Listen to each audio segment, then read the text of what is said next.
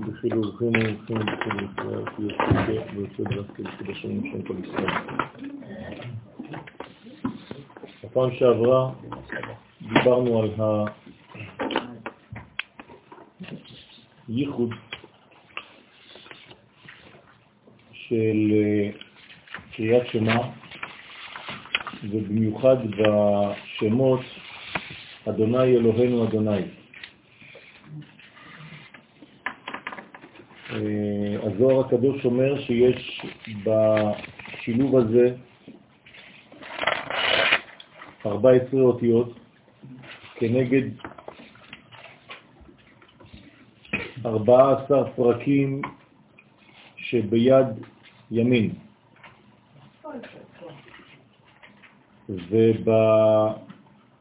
ובאותיות שבאות לאחר י' כו' מה שאתם רואים במזוזה, כ' ו' ז' ו', ב' מ' כ' ס' ז', כ' ו' ז' ו', שזה אות אחרי י' כו' אלוהינו י' כו' יש גם כן 14 אותיות, והם כנגד 14 פרקים של יד שמאל. וביחד, אומר הזוהר, הם 28 פרקים, שזה הכוח של עם ישראל. אבל בזמן הגלות, כשהסתלק הכוח הזה מעם ישראל, ונאמר, וילכו בלא כוח לפני רודף, אז צריך להשלים את החיסרון הזה, והתיקון הזה הוא תיקון של הגאולה. וכידוע, הגאולה היא גילוי שם מה, ושם מה הוא י' כ' ו' כ' במילוי אלפין, שזה עשר אותיות, זה רומז על עשר ספירות פנימיות של זעיר אנפין, שהם כנגד עשר, עשר אצבעות של הידיים, בצד החיצוני. ועל זה נאמר בשיר השירים, ידיו גלילי זהב. ידיו, שתי ידיו, שתי הידיים, הם גלילי זהב. כלומר, החיצוניות של הידיים זה נקרא גלילי זהב. כי הזהב הוא מצד החיצוניות, מצד הגבורות, שורשו אדום, ולכן יש את החלק החיצוני שמופיע, חלק הגבורה. אנחנו חוזרים ל-28 פרקים, 28 פרקים של שתי הידיים, וזה בעצם 28 אותיות, אומר הזוהר הקדוש, של כל התיאור של מעשה בראשית. זאת אומרת שבפסוק הראשון שבתורה, בראשית ברא אלוהים את השמיים ואת הארץ, נקודה, 28 אותיות. מה רמוז ב-28 אותיות אלה כל העניין של הנהגת העולם, הכל בפסוק הראשון. זה נקרא כוח, ועל זה אומר הנביא, כוח מעשיו הגיד לעמו. כלומר, מעשה בראשית יש בו כוח,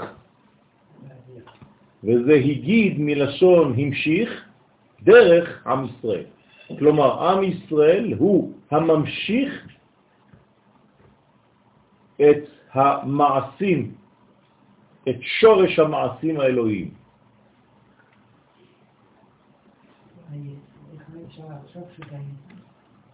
כן, ישראל הוא היסוד. זאת אומרת שעם ישראל הוא החיבור והוא לבדו קיבל את הברית מכל שאר העמים, ישראל לבדו קיבל את הברית והוא משמש כברית בין קודשא בריחו לבין העולם הזה. הוא האיבר האנושי שדרכו השמיים מתחברים עם הארץ. כמו שבעולמנו בינו לבינה היסוד הוא המאחד, עם ישראל משמש כיסוד לקודשה בריחו. זה דברים עצומים ביותר. זאת אומרת שכל המפתחות של האלוהות ניתנו לישראל.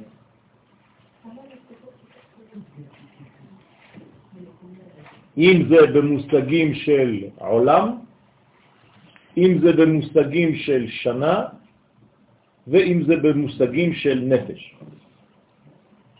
שלוש בחינות שעם ישראל קיבל את המפתחות של החיבור, וזה סוד אדוני אלוהינו אדוני. כל זה, כן, באחדות אחד. אנחנו בקטע השלישי, ועתה חוזר לבאר את הפסוק אדוני אלוהי, אלוהי אתה ארוממך.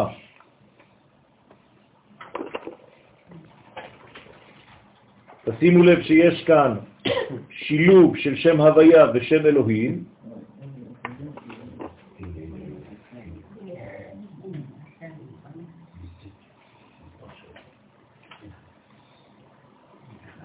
וכשהשילוב הזה מופיע, הוא מורה על אה, בריאות, על חיבור נכון, על אה, עולם נבדל, י"ק שמופיע בעולמנו אלוהים.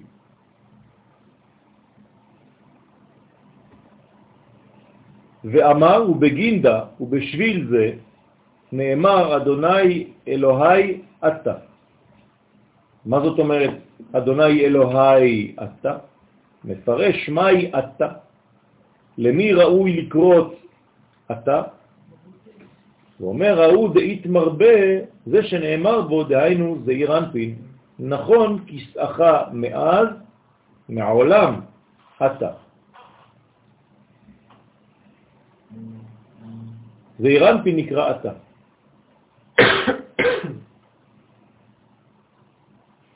ליתר דיוק, איזו ספירה?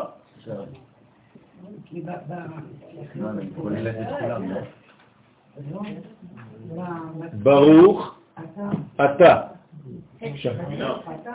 חסד. כי זה אירנפין מתחיל בחסד. אתם זוכרים שברוך זה יסוד הבא באמא.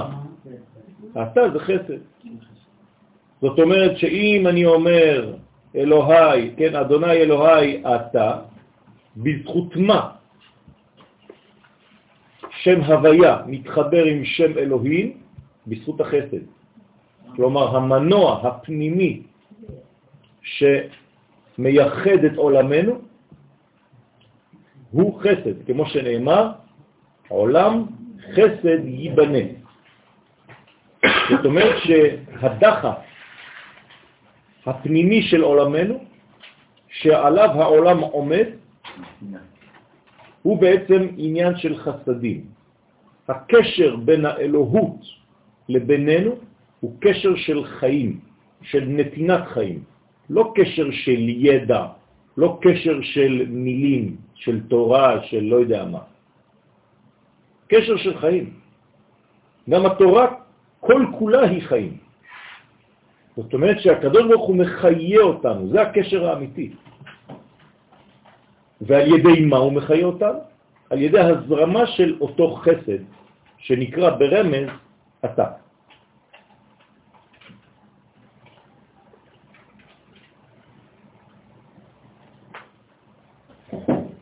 נכון כסאך מאז, הסברנו שבוע שעבר, למרות שמעולם אתה, שהרי מבריאת העולם החלה ספירת החסד להופיע, אז אפשר לומר שמעולם אתה. כלומר, מהתחלת העולם, מי מנהיג? אתה. מעולם אתה. בכל זאת, אנחנו, בני האדם, לא גילינו את זה. כי לא הבנו, כי לא ידענו. מתי הקדוש ברוך הוא מגלה את הכיסא שלו, את הגילוי שלו, שלו בעולם שלנו, ברגע שהאדם, שישראל, אתם קרואים אדם, יכולים להודות. מתי החלנו, התחלנו את ההודיה? כשאמרנו לו, אז ישיר משה. אז נכון, כסאך רק מאז. למרות שמעולם אתה. אצלנו זה הגיע רק מאז ישיר משה. ולמה הוא אמר אז? כי שם משה כבר גילה שזה שם הוויה עם שם הדמות. א', רוכב על זין. העולם העליון שרוכב על שבע ספירות תחתונות. מאז, אז נכון כיסאך. הכיסא שלך, הגילוי שלך בעולם מופיע. למרות שאתה, הקדוש ברוך הוא, מעולם. אבל את זה אנחנו לא ידענו. במילים אחרות, מי מקבל חסד? מי שמסוגל להודות. למרות שהחסד קיים, אתה מפעיל אותו, אתה מכניס אותו לפעולה כשאתה אומר תודה.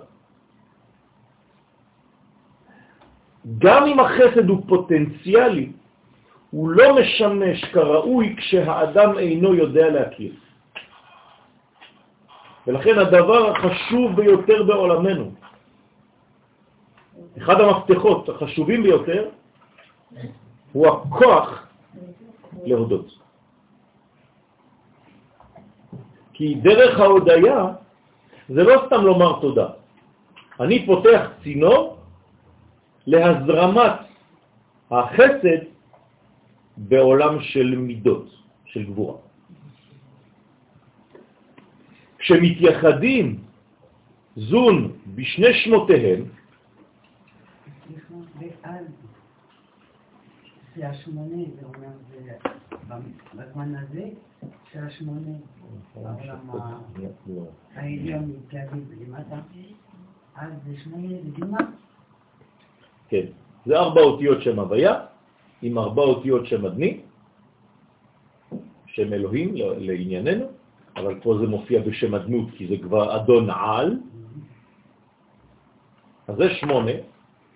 ושמונה זה בעצם המדרגה שהיא הבינה. כלומר, כשהבינה מתחברת לעולמנו למלכות, זה נקרא הוויה ואדמי. כן, אבל זה קרה משה... נכון, נכון. כלומר, זה, זה התגלה שם.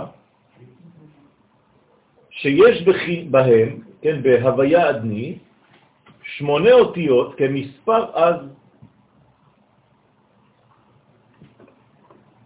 כלומר, אנחנו קוראים לזה בלשון הקבלה, אחד רוכב על שבע. אחד רוכב על שבעה. נשמה שרוכבת על סוס. כן, רוכב וסוס. נשמה וגוף. הגוף בנוי על שבעה, לכן אנחנו שבעים, כשאנחנו אוכלים, זה לשון שבע, אני שבע. כשאדם נפטר כתוב שהוא שבע ושבע ימים, זאת אומרת שהוא חי, כמו שאומר תהילים, ימי שנותינו 70 שנה. כלומר, הימים של השינוי שנותינו. כן? סבענו מהטוב, אבל זה נקרא שבע. משביעים אותו, קושרים אותו לשבע. אבל מה מחיה את השבע? השמונה. המדרגה העליונה שהיא נותנת, היא הנשמה של כל המדרגה, נכון, היא העליונה. אז נמשך כוח מבינה הנקראת עולם לזעיר אנפין. כלומר, כמה עולמות אנחנו מכירים? יש עולם עליון, יש עולם תחתון, מן העולם ועד העולם. אתה אל. אתה אל. זאת אומרת, אתה, שזה החסד, כן, נותן לאל גבורות. זאת אומרת שאנחנו צריכים לחבר את העולם העליון, ה' עליונה בינה, אל העולם הזה, ה' תחתונה מלכות. אל זה לא חסד לה? לא. אל זה התחלה של גבורות. החסד הוא המנוע הפנימי שנותן לגבורה את החיים שלה. בסדר? זה סוד אלוהים. חסד אל כל היום. כן, אז חסד אל כל היום. כלומר, החסד ממלא את אל כל היום. Mm. זה לא שהחסד הוא אל. ועל ידי זה הוא נקרא אתה. כלומר, זה ירמפי, נקרא אתה, כי הוא מתחיל בחסד, זה הבסיס שלו, הכל הולך לפי הראש, והראש הוא חסדים, ספירה ראשונה בעולמנו, כלומר המפגש הראשון בין הבורא לנברא, זה חסד. הקדוש ברוך הוא נכנס לעולמנו דרך החסד. אני יכול להיכנס לעולם שלך דרך החסד. אם המפגש הראשון הוא גבורה, אתה כבר תסגור. זה מה שעושה הקדוש ברוך הוא. אז זה נקרא אתה. ומהי נכון? למי רומזת מילת נכון? נכון, כסאך מאז. מה זה נכון? מי זה נכון? הוא אומר, דן נאמן יושב, היינו נון כפופה שבראש מילת נכון. כלומר, הנון קון.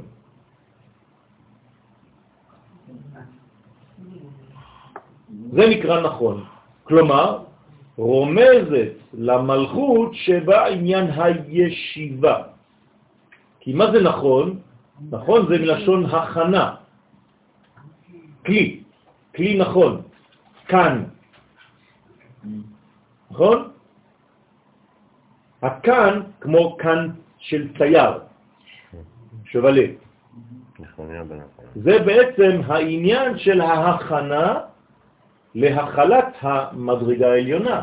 אז איך אפשר להכין דבר תחתון אם אני רוצה לקבל דבר עליון? אני צריך שבדבר התחתון יהיה משהו שדומה לחלק העליון. הנה הנון. כלומר, גם למטה אני מכין נון, כדי שהנון העליונה תבוא ותשרה בעולם הזה. כלומר, הכלים של ההכנה הם תמיד ביחס לאור שאני רוצה לקבל. בסדר? תביא כלים טובים, תביא שאלה טובה, תהיה לך תשובה אמיתית. יהיה לך אור יפה. תביא כלים שבורים, חז ושלום, גם האור לא יגיע כמו שצריך. הכל עניין של גישה. כלומר שלנו ביחס אליו תמיד. אצל הקדוש ברוך הוא אין שינוי לפני בריאת העולם או אחרי בריאת העולם, לא קרה כלום. כי אם אתה אומר שקרה, צמצמת את הקדוש ברוך הוא וזאת עבודה זרה. אבל מבחינתנו יש לפני ואחרי. תמיד רק אצל המקבלים.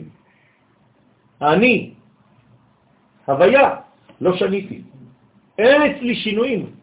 תיזהרו, אל תתבלבלו, לא להיכנס לעבודות זרות. גם ביום הכיפורים, גם בראש השנה, כשהוא קם מכיסא דין ויושב על כיסא רחמים, לא לדמיין חז ושלום דמויות. הכל ביחס אלינו. אבל אצלו שום דבר לא משתנה. ממלא כל עלמין, סובב כל עלמין, לאתר פנוי מיני.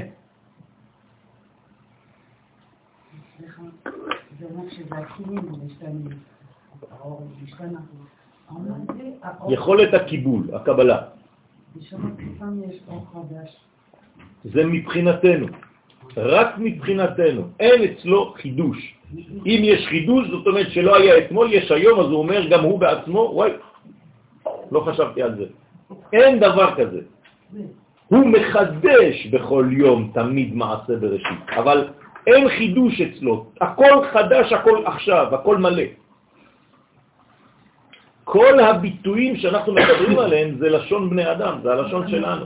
פעם בשיווק אתה אמרת שהאור יורד וחוזר, ומתי שהוא חוזר, נבנה אור חדש. נכון, מבחינתנו, תמיד מבחינת המקבלים. בסדר? לכן, נכון זה עניין של הכנה, נכון זה עניין של ישיבה, קוראים לישיבה לשון גילוי, אז נכון כיסאך, כיסא. הכיסא זה עניין של ישיבה, נכון? הביטוי לשבת אצל הקדוש ברוך הוא זה להתגלות. כשהקדוש ברוך הוא יושב על כיסא רחמים, מה זה אומר? מתגלה בכיסא רחמים. כלומר, מתגלה ברחמים על עולמנו. אז כל פעם שאתם שומעים כיסא, זה עולם של גילוי, שמשם מתחיל הגילוי. עולם הכיסא. איזה גילוי זה אומר שזה נוגע למלכות? תמיד. המלכות זה, בג... הגילוי נמצא במלכות. נכון, בשם. רק בשם, זה השם.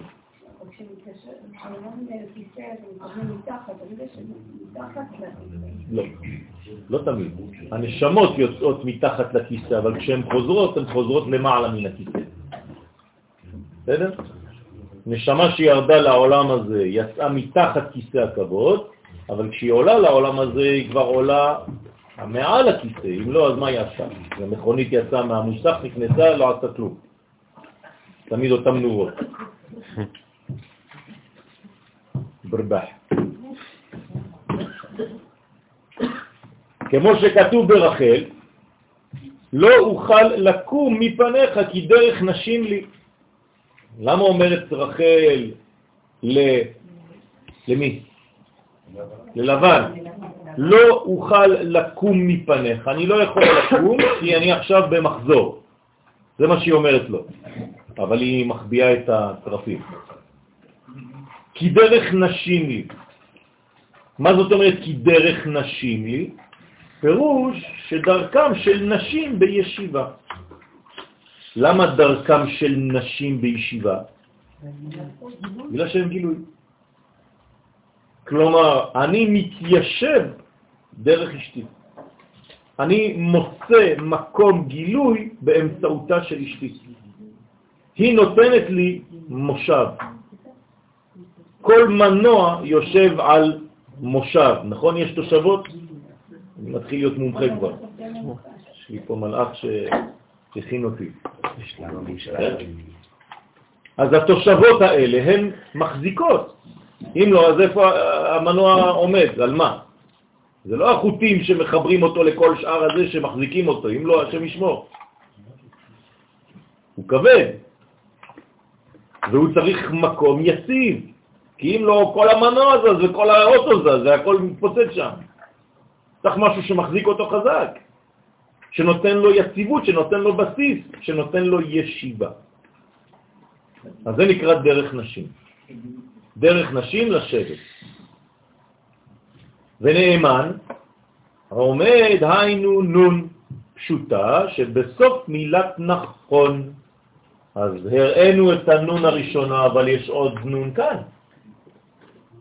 כלומר, הנון בסוף זה הנון שרציתי. ההתחלה זה רק הכנה לנון הסופית שרציתי לקבל. כלומר, העולם הזה היה כיסא לעולם הבא. ומה עבר באמצע? כ"ו 26. זאת אומרת שהמלכות היא כיסא לבינה, ואם הכיסא הוא כיסא נכון ופועל כראוי, אז הבינה מתגלה בסוף המילה. אז מילת נכון רומזת לאימה, הנון האחרונה, שהיא עומדת תמיד בקומה זקופה עם אבא. ביחס לנון הראשונה שהיא כפופה, שהיא המלכות, כי המלכות היא קטנה, היא כפופה, היא לפעמים ביחס, לפעמים לא. אין אה, זיווג תמידי. לעומת זאת, בנון שהיא בינה, כיוון שבין אבא לאמא הזיווג הוא זיווג תמידי שאינו מפסיק, זיווג דלא פסיק, זיווג אידיאלי, אז הנון היא תמיד בעמידה. אבל למה הפוטנציאל בסוף ולא גילוי בסוף? להפך, הפוטנציאל בהתחלה. אבל אתה אומר שהנון התקופה זו המלכות. נכון. היא ההכנה לגילוי. לא. זה הגילוי. הנון האחרונה זה מה שרציתי לגלות, את הבינה רציתי לגלות. הנון הראשונה זה רק. ההכנה לגילוי שהוא בסוף, הוא לא בהתחלה הגילוי. בסדר? כלומר, כאן זה הכנה לגילוי, זה עדיין לא הגילוי. אם ההכנה נכונה, אז שם השם כ"ו יורד ומגלה לי בעצם את מה שרציתי, את הנון האחרונה. זאת מלכות. המלכות מגלה את הבינה. זאת אומרת, הנון ה- הישרה זה בינה. ומלכות. נכון. כלומר, זה בינה שכבר היא בתוך מלכות, כאילו זאת פתחה את עצמה ואמרה, הנה, עשיתי, הייתי כיסא טוב. זאת אומרת שהמלכות שעשתה את העבודה שלה. נכון. סליחה, זה מה? שזה ממשיך. לא, לא להיכנס לזה עכשיו, זה עוד משהו אחר שם. לא, אבל הנון שהוא ככה, הוא ממשיך. כן, אבל במן ספח זה לא נון כזאת. כן? זה כל אות עם הכפל שלה, לא רק הנון. מ', מ' סופית, נון, נון סופית, כ', כ' סופית. כן, זה, הסיומת של כל הבניין. אבל אני לא רוצה להפריד את שאר האותיות, כן? שלא יהיה מפח. לא, אבל אני מסתכלת על הנון שהוא. משהו- מה? רק כמו יסוד, שהוא ממשיך. נכון, אז זאת אומרת שכשאני פועל כלי נכון, אני מגלה בסופו של דבר את היושר, את הסוף, שהיה כבר בהתחלה. סוף מעשה במחשבה תחילה. כלומר, הנון הכפופה, כשהיא פועלת כראוי, היא מתיישרת כי היא תופסת את הצורה של השורש שהיא רצתה לקבל בהתחלה. כן. אפשר להגיד שחיסון נשאר את הצורה בין נון ונון, אז ההקרבה מתגלה. בוודאי. כן, זה עניין של השתוות הצורה בין הכלי לבין האור, נכון. אז המלכות מגלה את הבינה.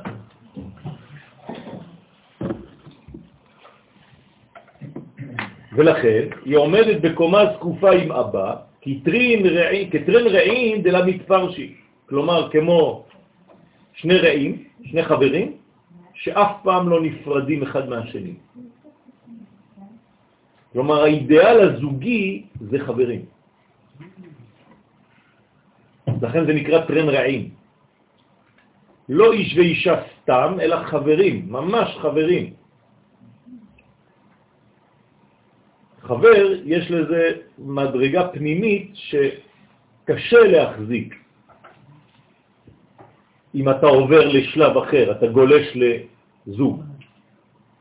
אתה מאבד קצת מהחברות, אתה כבר לא מגלה הכל, לא מדבר הכל כמו שהיית פותח לפני. והאידאה זה תמיד לחזור למדרגה היסודית הזאת של חברות, כי שם החיבור, חברון. וכ"ו באמצע, ויש שתי אותיות כ"ו, כן, באמצע, שמעתי אני שמעתי טוב. כן, חברון, בחברון יש את הזוגות. וכ"ו באמצע, בין בית נונים, כלומר, איפה נמצא שם הוויה? בין שתי נקבות, בין האימא לבין האישה. כלומר, שם הוויה יכול להתגלות באדם כשהוא יוצא מבטן אימו ונכנס לבטן אשתו. זה שם הוויה. כשיצאנו ממצרים, יצאנו מנון, שערים, 50 שערי ב... אה, ונכנסנו לארץ ישראל דרך יהושע בן נון. זאת אומרת שאנחנו יוצאים מנון ונכנסים לנון, וזה הסוד. רק בפורים, מכיוון שיש את המגילה ש... למה רק בפורים? יש את כל הגילוי שאומרים אותו? בביאת המשיח. כן, אבל בפורים זה, זה, בפורים זה עדיין גלותי, רבותיי, לא להתבלבל. בפורים אנחנו עדיין בגלות. אנחנו לא בארץ ישראל. זה לא האידאל. האידאל של פורים הוא אידאל מחשבתי, אבל עדיין לא בפועל, כמו שאנחנו היינו רוצים שהוא יהיה. לכן אנחנו חייבים לתרגם אותו בסעודה. אז כ"ו באמצע, יש בית אותיות כ"ו בין בית נונים של נכון, שהוא מספר שם הוויה, שהוא זעיר. אז זעיר בעצם עומד בין שתי נשים. האחת אימא והשנייה אישה. והיחס הוא כמובן לא אותו דבר, כי היחס בין האיש לאימא הוא לא היחס בין האיש לאשתו. כאן יש יחס שאינו בחירי, ועם האישה זה יחס בחירי, זה שונה לחלוטין. אתה לא יכול להתגרש מאמא. הדאו דכתיב, זה שכתוב כתפארת אדם לשבת בית.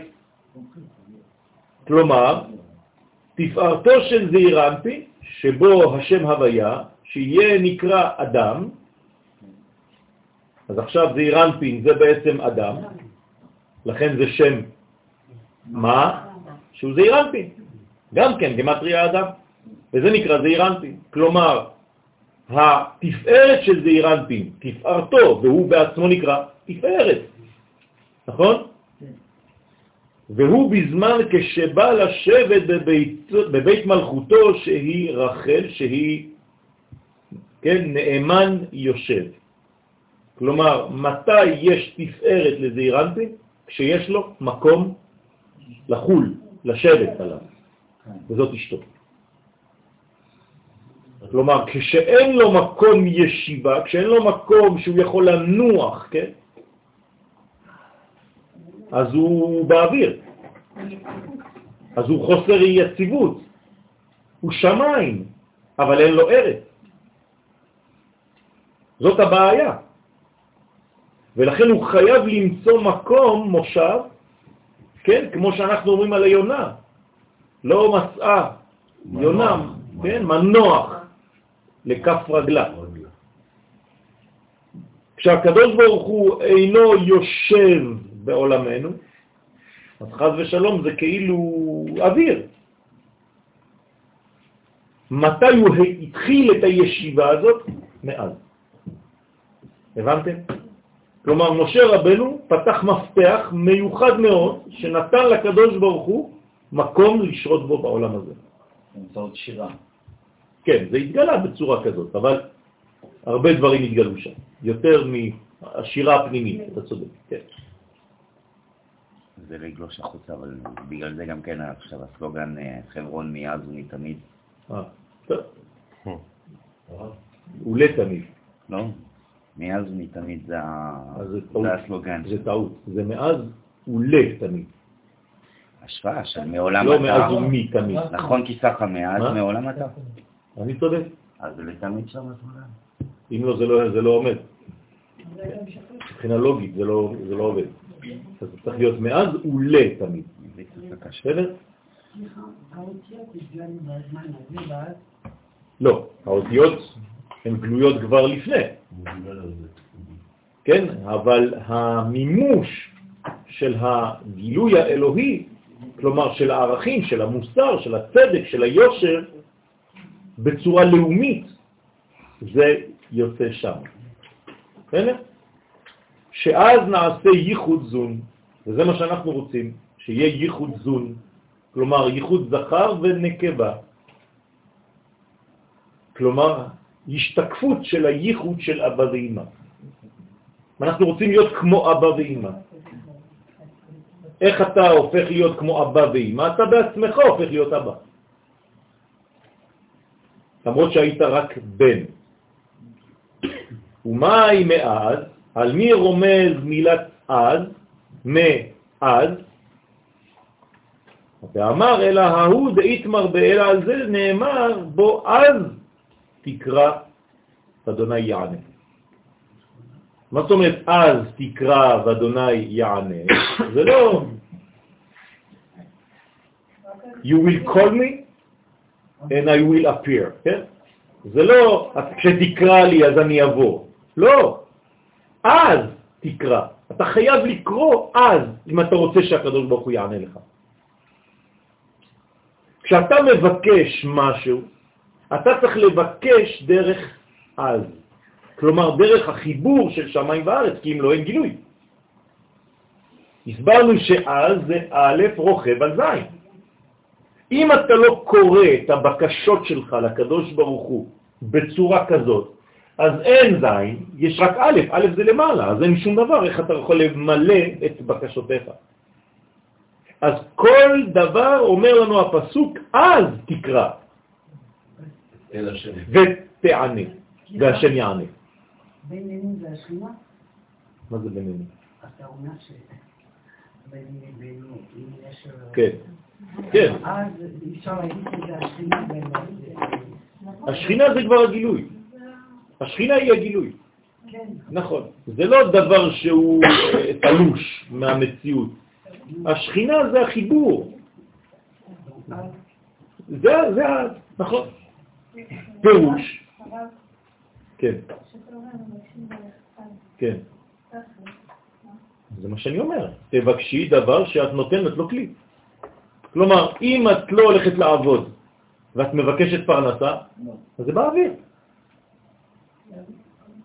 תלכי לעבוד ותדעי שבעבודה שאת תעשי זה כלי, שבתוך הכלי הזה הקדוש ברוך הוא יוכל לגלות. אם אני מברך ברכת המזון והשולחן ריק, זה לא טוב. זאת אומרת שתמיד צריך להשאיר כלי שעליו תחול הברכה. תעשה מאמץ אנושי, אשר ברא אלוהים לעשות. אז תן משהו, תביא משהו, תכין משהו, כדי שהשכינה העליונה תשרה על זה. נכון, דלתת. אתה תמונד, כן. עמנואל, אתה איתנו? אתה מקשיב? זאת אומרת שאני צריך כל הזמן לכוון, פירוש, אם תייחד את זון בסוד אז, כל פעם שאתה מבקש, אתה צריך בעצם לחשוב על אז, אז אם תקרא ותתפלל לאדוני, הוא יענה אותך. כן? הוא מפרש, ומהי אז, מהו אז, מה זה העניין הזה? ואומר, אילן תמניה עטוון דאינון י' כו' ושם אדמי, כלומר שמונה אותיות. זה מה שעניתי. כלומר כלי. אלו הם שמונה אותיות שהם שילוב הוויה אדמי, אבל אם הייתי אומר לכם רק שילוב הוויה אדמי, אז זה גם באוויר. אתה צריך להבין מה זה אומר, השילוב הזה של הוויה אדמי. זה, זה סימפטי מאוד לכוון שמונה אותיות של שם הוויה ושם אדנות, אבל תכלס בעולם שלי אני צריך להביא משהו, כלי. הרי כל העולם שלנו זה כלים. למה אני תוקע בשופר בראש השנה? זה כלי. מה, אני צריך את זה? תגיד. תרועה, כולם ישמעו. שברים, תקיעה, מספיק, נכון? לא, זה לא מספיק. אני צריך את הכלי שמוציא את הקולות. כי זה כלי, אני לא כלי, לא מספיק. לא מספיק. הרצון הוא היסוד הפנימי. דרך הרצון יש הרבה דברים, אבל הרצון צריך להתבטא. בסדר? קדוש ברוך הוא ברא נשמות. מה זה נשמה? מאיזה חומר זה עשוי?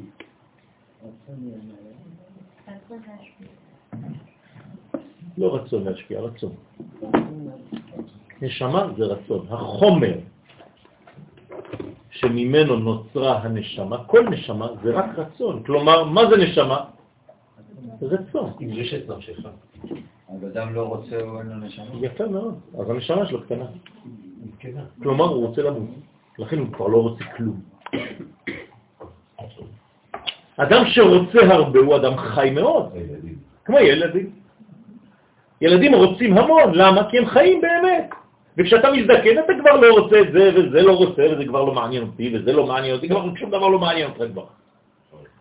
כלומר, אתה מאוד מאוד מתקרב למוות. צריך לדעת לרצות, כאילו. יפה. צריך לבנות את הכלי. זה נקרא להרחיב את נשמתו. ויש לנו תורה, ברוך השם. אז התורה מדריכה אותנו מה הוא הרצון העליון, שממנו נובעות, נובעים הרצונות שלנו. כלומר, אין רצון בפני עצמו. כל רצון, מי הוא שורש הרצונות? הרצון. הקדוש ברוך הוא, שעלה ברצונו.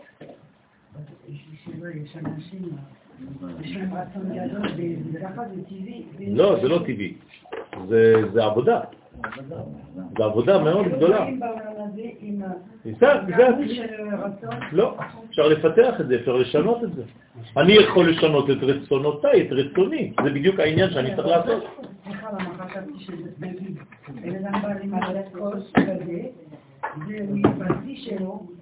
לא.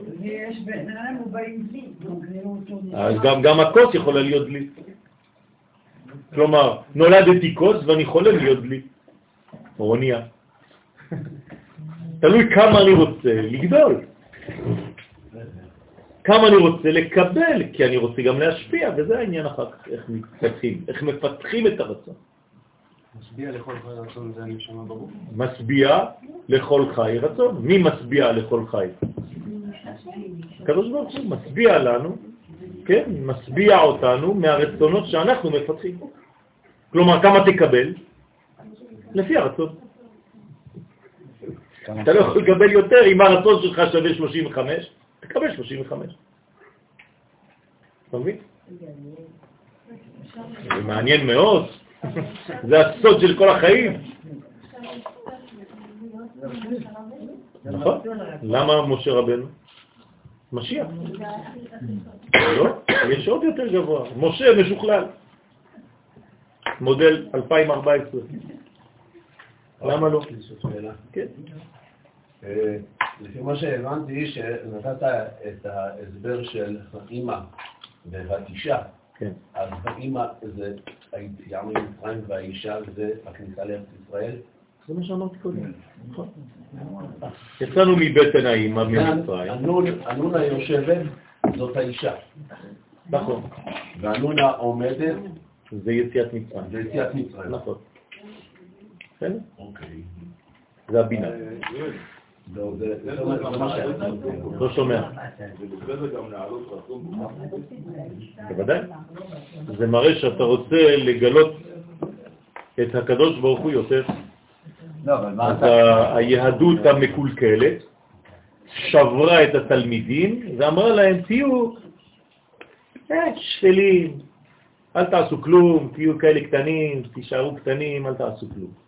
זה גלותי, זה לא יהדות של ארץ ישראל. למה אנחנו זוכים לגאולה דווקא בדור שיש בו חוצפה? למה יש חוצפה? כי זה לא להיות קטן, זה להיות גדול. קוק. כי זה חוצפה, חושב. לא, לא, לא. יפה.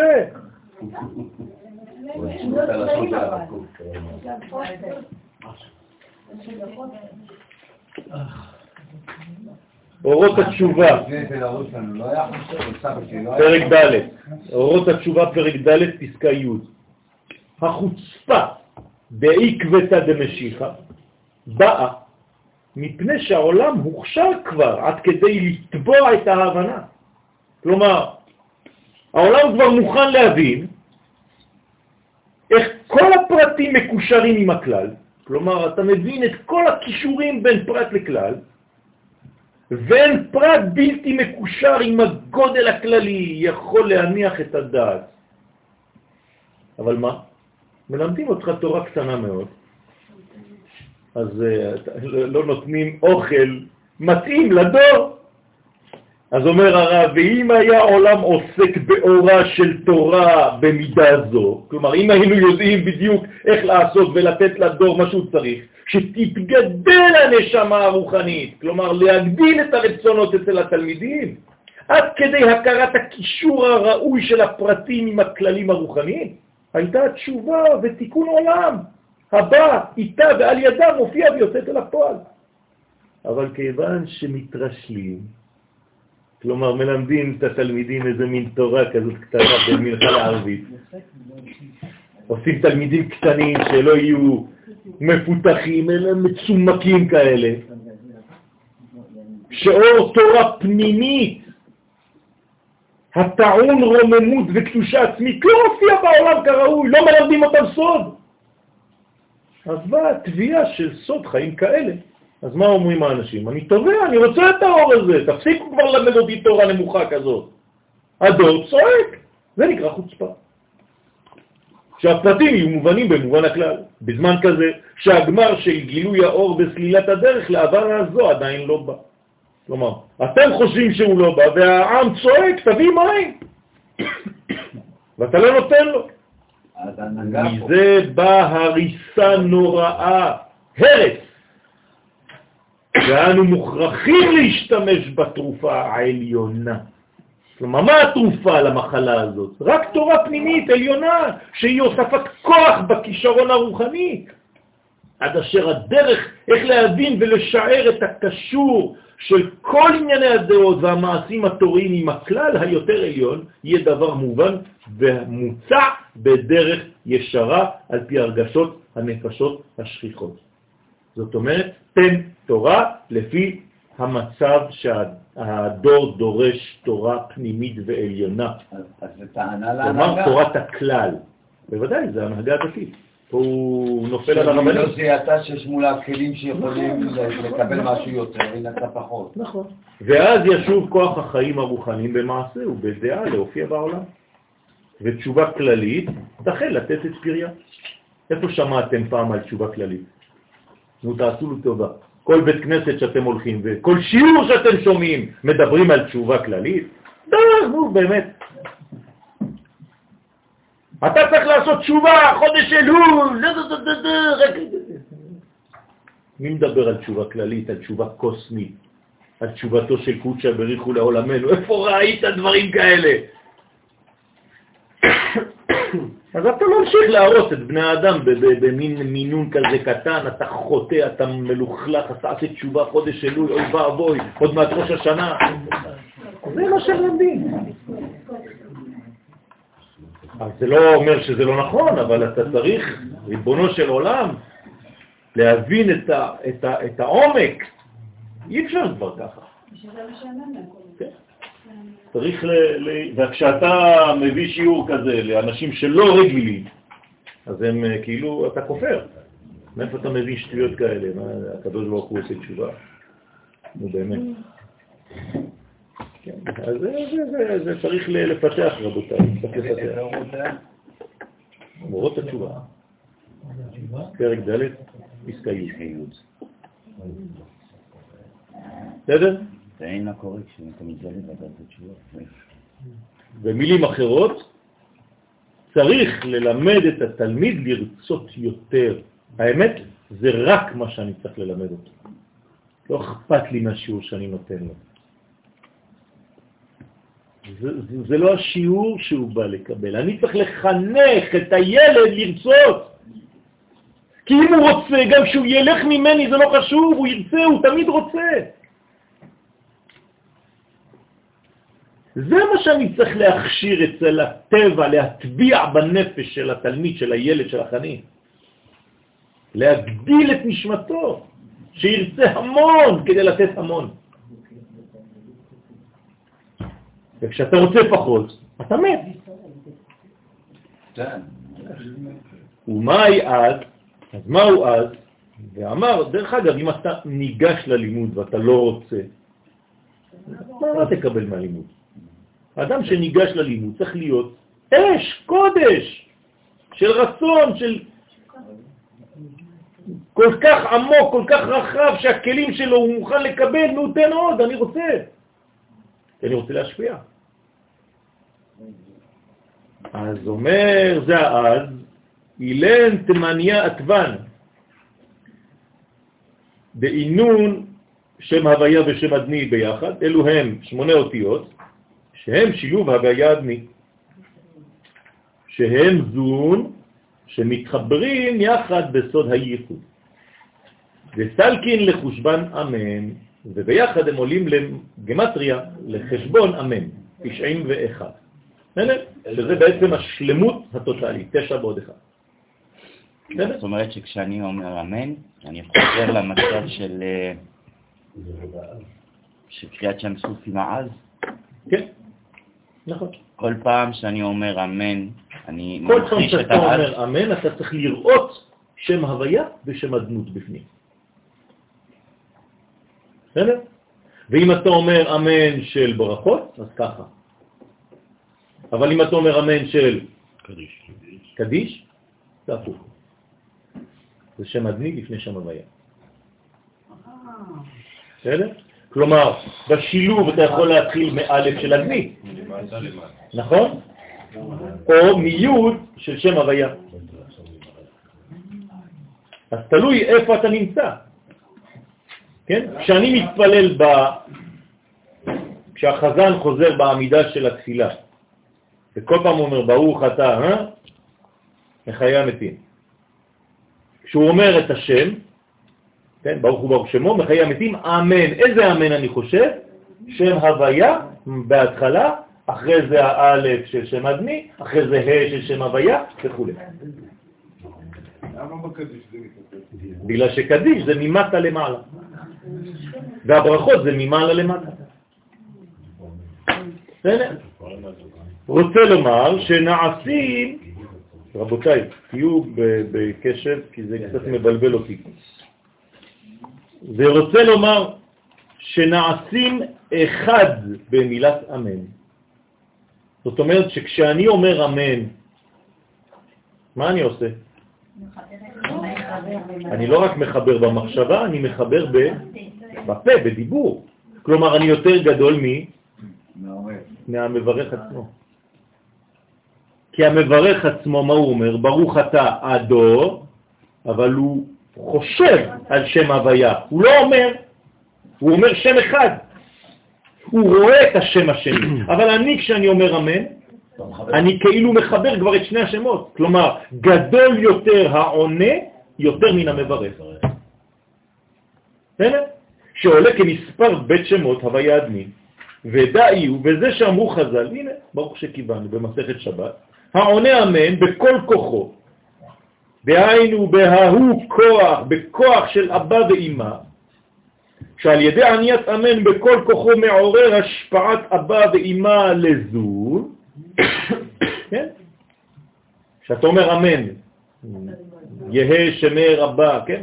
אז אתה אומר, יהא שמי רבה, איברה, לעלם, לעלמה, עלמיה, יתברך, וישתבח, ויתפאר, ויתרומא, ויתנסה, ויתהדר, ויתעלה, ויתהלל, שמה, תקודשה, בריך הוא, לעלה, מין, כל, ברכתה, שירתה, תשבחתה ונחמתה, דאמירן בעלמא, 28.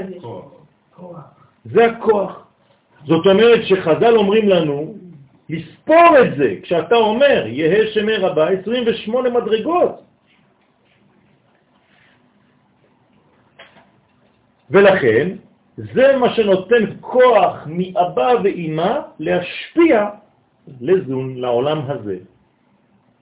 עוד הרחבת כלי. אתה מבקש שיתנו עוד, שיתנו עוד, שאבא ואימא ישפיעו, כדי שאנחנו בעולם הזה נעשה אותו דבר. אני רוצה להיות כמו אבא ואימא. מה זה אבא ואימא? תשכחו עכשיו מהספירות. בואו נדבר במונחים של, של אמונה. זה אידיאל. זה הפוטנציאל. ומה זה זון? זה מה שאני צריך לעשות. אז יש לי מודל, אבא ואמא, ויש לי זון, העבודה שלי. וזון צריך להיות כמה שיותר קרוב לאבא ואמא. זון זה ו' ה'. אבא ואמא זה י' וה'. כל עוד וי' וה' לא מופיע בול בעולם הזה כמו עוד פעם י' וה', אז יש לנו עכשיו עדיין אה, פער. עבר ארוכה מדי. לעתיד לבוא, ביום ההוא, יהיה. י' כ' י' כ'. בסדר? ולכן, כדי שתתייחדו, שיתייחדו שניהם יחד בסוד אמן, ובגין דאו כמו מראה מתניתים. ובשביל זה פירשו חכמי המשנה, העונה אמן בכל כוחו, קוראים לו גזר דין של 70 שנה. אבל זה לא בכל כן? גבוה. מה זה אומרים? מה זה אומר? מה זה קוראים לו גזר דינו של 70 שנה? דהיינו, אם נגזר עליו גזר דין מיזון שהם שבע ספירות, כל אחת כלולה מעשר שהם שבעים, כן? ומילת שנה מספרה ספירה, אז בעניית המן מושך כוח השפעת אבא ואמא עזון ומייחדם, וכוח זה קורע את אותו גזר דין ומבטל אותו.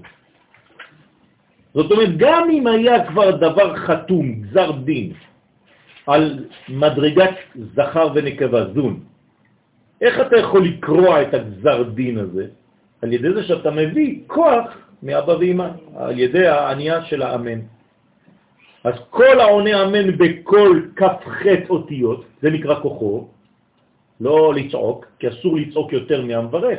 כי אם הקול שלך הוא יותר גבוה ממי שברך, יש לך בעיה כבר. אין שני חזנים. אתה צריך להגיד אמן בשקט. בסדר, נשמע, אבל כן, אמן. לא צריך לצעוק אמן!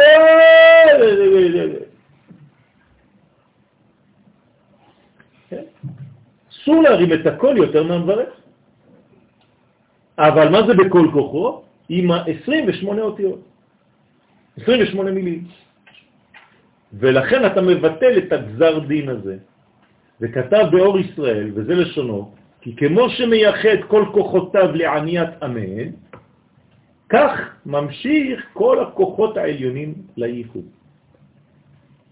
במילים אחרות, כשהאדם מתייחד בעולם הזה, מי נותן לו כוח להתייחד? אבא ואמא. בלשון הקבלה מוכין דגדלות. אם אין לאדם מוכין דגדלות, אין לו אפשרות אפילו פיזית להתייחד. עכשיו תשימו לב, אני נכנס לרובד, כן, בסייעתא דשמיא שהקדוש ברוך הוא יכוון אותי. אדם שמזדקן, אין לו כבר כוח, נכון? צריך להביא לו VIP וכל מיני. למה? בגלל שאין לו כבר חיבור לאבא ואמא. ולמה אין לו חיבור? כי הוא התנתק כבר מהחיבור הזה. הוא כבר לא מקבל, הוא חושב שהוא הפך להיות משפיע והוא כבר לא מקבל מלמעלה. הוא אדם זקן, הוא חושב שעכשיו כולם תלויים בו, כי הוא הזקן, אז אין לו כבר חיבור מלמעלה, הוא כבר הפסיק לרצות לקבל, כמו שאמרתי מקודם. מה זה זקן? זה אדם שכבר לא רוצה לקבל מלמעלה, עוד אין לו מה ללמוד. הוא נראה, מה זה ילמד אותי הילד הזה? זה מנטליות של זקן לא, לא נכון. זקן נכון זה זקן שיודע ללמוד מכל מדרגה. זאת אומרת שהוא ממשיך לרצות.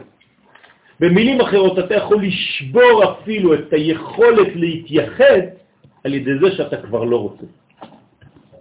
ולכן עד שהיסוד שלו חי, צריך להחיות את המתים. זה מחיי המתים. אבל מי שכן רוצה, אז גם החיבור הזה הוא בצורה אחרת לחלוטין. והשם הטוב ירחם. נכון, נכון, נכון. לכן צריך לשים לב לדבר הזה. כלומר, אם צריך לפתח אה, תרופה לחוסר ההון, כן, של האנשים המבוגרים, זה קודם כל ללמד אותם לרצות. שיפסיקו להיות כאילו אין להם כבר מה לקבל מהעולם. הם יודעים הכל כבר, אין מה ללמד אותו. אבל זה בעיה פסיכוסומטית. אבל מי הכל בעיה. רוצה בקומפלימות למשל, וכן רוצה בריחה. זה הולך ביחד, אין דבר כזה. אין דבר כזה. כל הדברים הם בכל הפינות של המציאות. אם לא, הקדוש ברוך הוא היה בורא לנו ענבים. את יודעת איך? לא כאלה, רק אותיות. למה יש כאלה? הבנתם? יש פה הסמכה, יש פה הכל, יש פה... זאת אומרת, מה שיש באותיות, הקדוש ברוך הוא הביא גם תכלת. אל תבלבלו את המוח.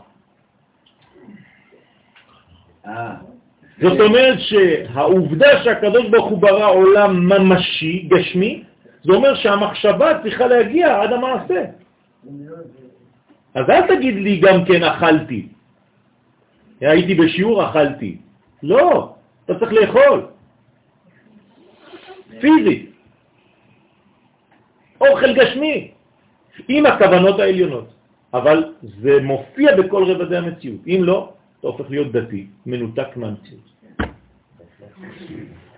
קודם אמרת שבאוויר, הו"ב אה צריך להיות בדוגמה של י"ק. נכון, ועוד מעט שהבנת יהיה י"ק. נכון.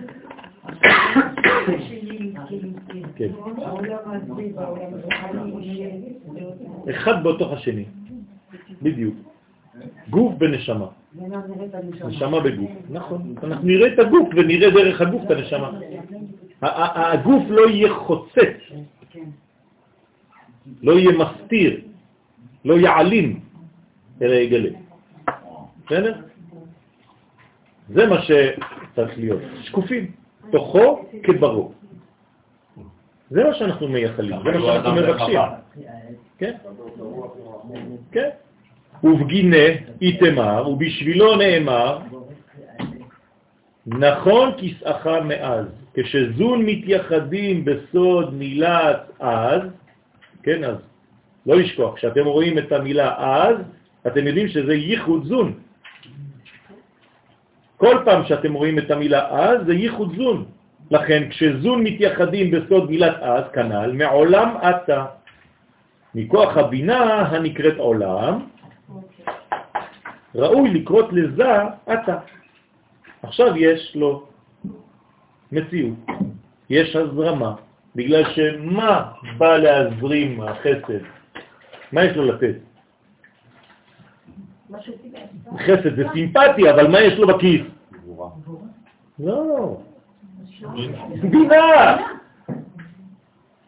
מה יש לו לתת לחסד? הוא מגיע לעולם הזה, הוא מתחיל, הוא הראשון, מה יש לו בכיסים? מה שהוא קיבל מהמדרגה של מעלה ממנו, בינה. אם אין לו מה לתת לעולם הזה, אז מה הוא יעשה? אז מה יש לו? כלומר, החסד האמיתי מלא בבינה בפנים. וב- ובו נאמר, אתה אדוני לעולם תשב.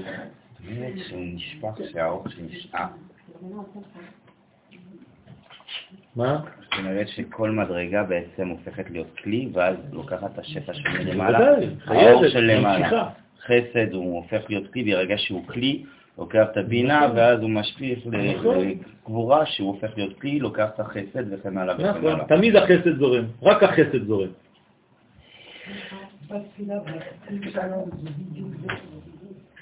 עם שלום זה כבר הזיווג, כן? נכון. נכון, נכון. אז אתה, אדוני לעולם תשב, אתה זה אירנפין, עם המלכות הנקראת עולם, כן, זה העולם השני, יש לנו עולם למעלה ועולם למטה, כן, ברוך השם מן העולם ועד העולם, כן, אתה אל, תשב, כן, מה זה תשב? בסוד הייחוד, תשב מלשון ייחוד. הנה מה טוב ומה נעים, שבט אחים. שבט זה לא סתם לשבת ביחד, זה ייחוד בינינו. בסדר? מה? שבט אחים גם שבט יחד. אחים גם יחד. הוא מפרש עתה, היינו ההוא דאית מרבה, הוא דאירנפין שנאמר בו, אבינו מלכנו, אבינו אתה. כן, מה זה אבינו מלכנו, אבינו אתה? זה לא סתם מילים, כן, אין לנו מה לעשות, אז מוסיפים עוד איזה מילה, זה, זה יצא טוב. כן, נכון, אז מה זה אבינו מלכנו, אבינו אתה? כי זה אירנפין כשמקבל החסדים מאבא נקרא אבינו, נכון?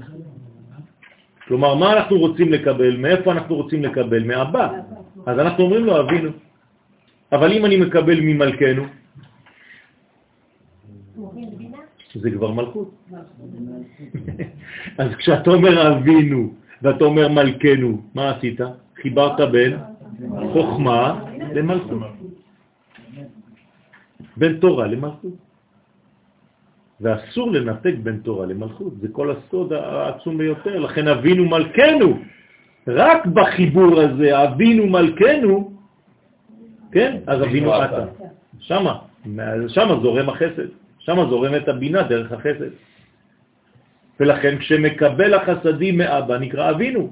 הוא מפרש, ומייני הוא אבינו, מתי זירנפי נקרא אבינו? והוא אמר, אב הרחמן, כשמקבל רחמים מאבא. ואמר עוד, והוא כליל כל התוון דאורייתא, וזעירנפין כלול כל אותיות התורה. אתם זוכרים? למדנו שכל אותיות התורה באופן פשוט, מאיזה קומה הן? זה אירנפין, נכון? לכן זה אותיות רגילות, לא גדולות מדי ולא קטנות מדי. כשיש לך אותיות גדולות, זה כבר מראה שדבר הוא מעולם אחר. מאיזה עולם? לא. בינה, מאימא. וכשהאותיות קטנות, לפעמים בספר תורה, זה מלכות. אבל כל האותיות, רוב האותיות, זה זה אירנפין. בסדר? ב' של בראשית, מה זה? בינה. איך קוראים לה בעולמות? בריאה, ולכן בראשית ברא. זה בריאה. בסדר? לכן זה אירנפין כלול כל האותיות של התורה, ולכן נקרא אתה, שהיא אותיות א', ת', ה'. דהיינו, כל כ"ב אותיות של התורה, מא' עד ת'. וחמש אותיות מנצפה. כלומר, אותיות הכפולות. בסדר? כלומר, אני צריך את כל האלף בית, כולל האותיות הכפולות. אז מה זה אתה? זה מאלף עד תא עם חמש אותיות. כלומר, כמה אותיות יש לי בסך הכל? 27 אותיות. זה נקרא אתה. בסדר? וה' אותיות מנספח, עם הכולל כמובן, זה עוד פעם כוח. שהם אותיות הכפולות, הוא מפרש ומייני הוא, מי הוא הכולל את כל האותיות של התורה, מי יכול לכלול את כל האותיות של התורה? הוא אומר, אורייתא זה בכתב, עמודה באמצע הייתה התורה שבכתב. מי זה תורה שבכתב? איזה קומה? זה אירנפין, שהוא זה אירנפין שבעמוד האמצעי. בסדר? ועלי תמר, ועליו נאמר, ברוך אתה, דהיינו ברוך, זה אירנפין הנקרא אתה. וכד ישראל קיימין בעמידה דצלותה, וכשישראל עומדים בתפילת העמידה, כן, תפילת שמונה עשרה, אי הוא יטיב, יטיב על קרסאיה, זה אירנפין יושב על כיסא מלכותו. מה זה יושב אמרנו? ייחוד, נכון? זאת אומרת, מה אתה עושה כשאתה עושה עמידה? אתה עושה, אתה גורם לייחוד. אז זה אירנפין באותו זמן, אז הוא יושב, זה נקרא שהוא מתייחד, בסוד הייחוד, בשים שלום. ובגינה איתמר בהוא זימנה, ובשבילו נאמר בשעת הייחוד, אתה, אדוני, לעולם תשב. כלומר, בזכות העמידה, בזכות מה שאתה עושה בזמן הזיווג, אתה מאפשר למדרגה העליונה להתייחד עם המדרגות התחתונות. במילים אחרות, אתה מאפשר לקדוש ברוך הוא לרדת לעולם הזה. אתה מאפשר לו לחזור לעולם שהוא ברא. אתה מאפשר לו לעשות תשובה. זה מה שצריך לקבל בתפילה כן. ובתכל'ס. ולא שאתה בורח ועולה בעולמות לא יודע איפה. להפך, כל תפילה בתפילה בעמידה, כל ברכה. אתה צריך לחשוב שהוא יורד דרך הצינור שעכשיו נקרא אתה גיבור לעולם השם, אתה מחיה מתים, אתה מכונן לאדם דעת, כל פה זה, זה רק ירידות, ירידות, ירידות, ירידות. עובדה שהשילוב של האמן הוא י' כו' קודם כל, שם הוויה. כלומר, כל התפילה זה רק ממעלה למטה. ומי שלא מבין כלום, הוא חושב שהוא עולה.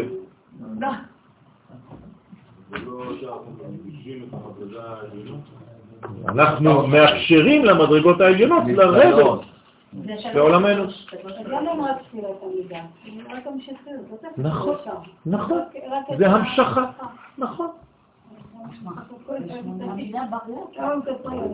לאחים. כי זאת הכנה לזה.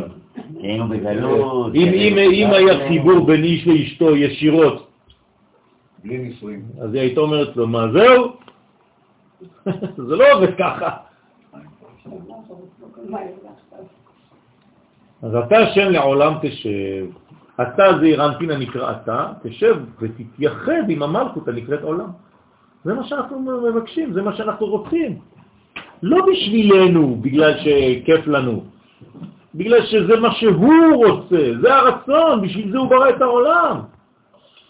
כי הוא יורד לעולם הזה דרכנו.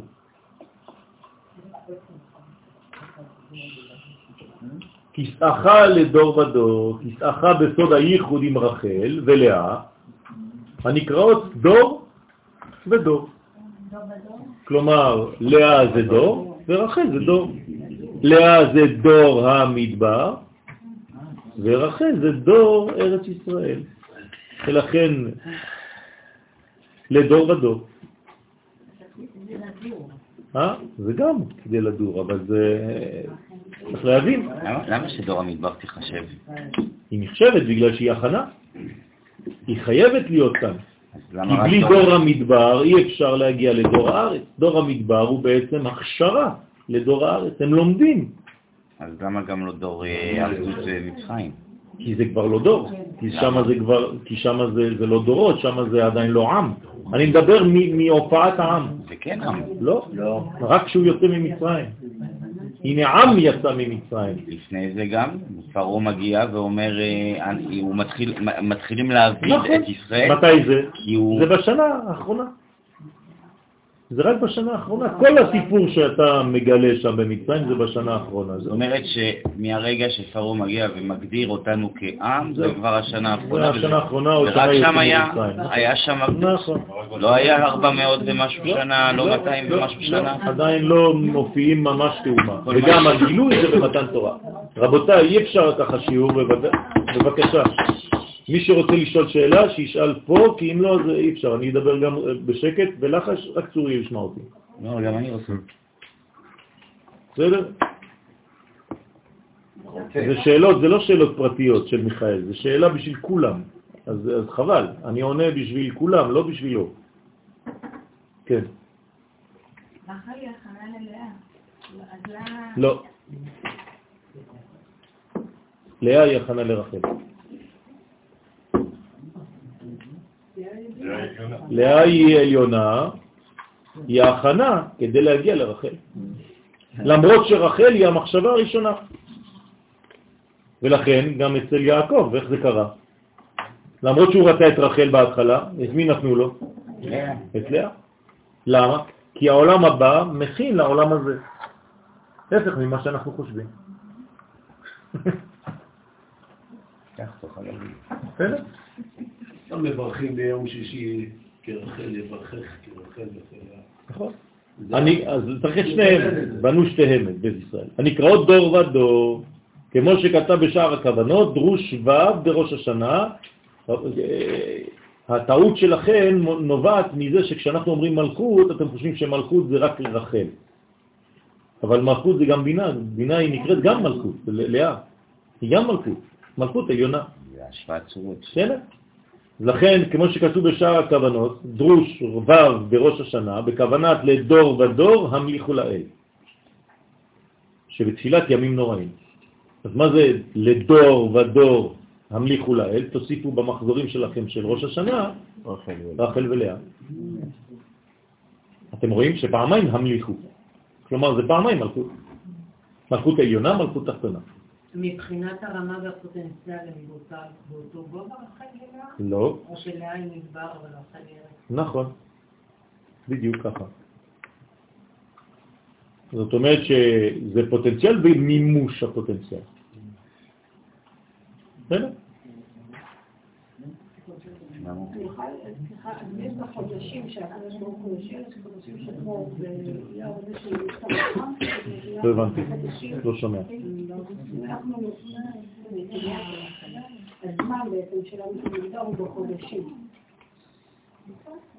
לא הבנתי את השאלה. לא, לא, תסבירי בצורה, אני, המוח שלי קצת חלש, מה אני אעשה?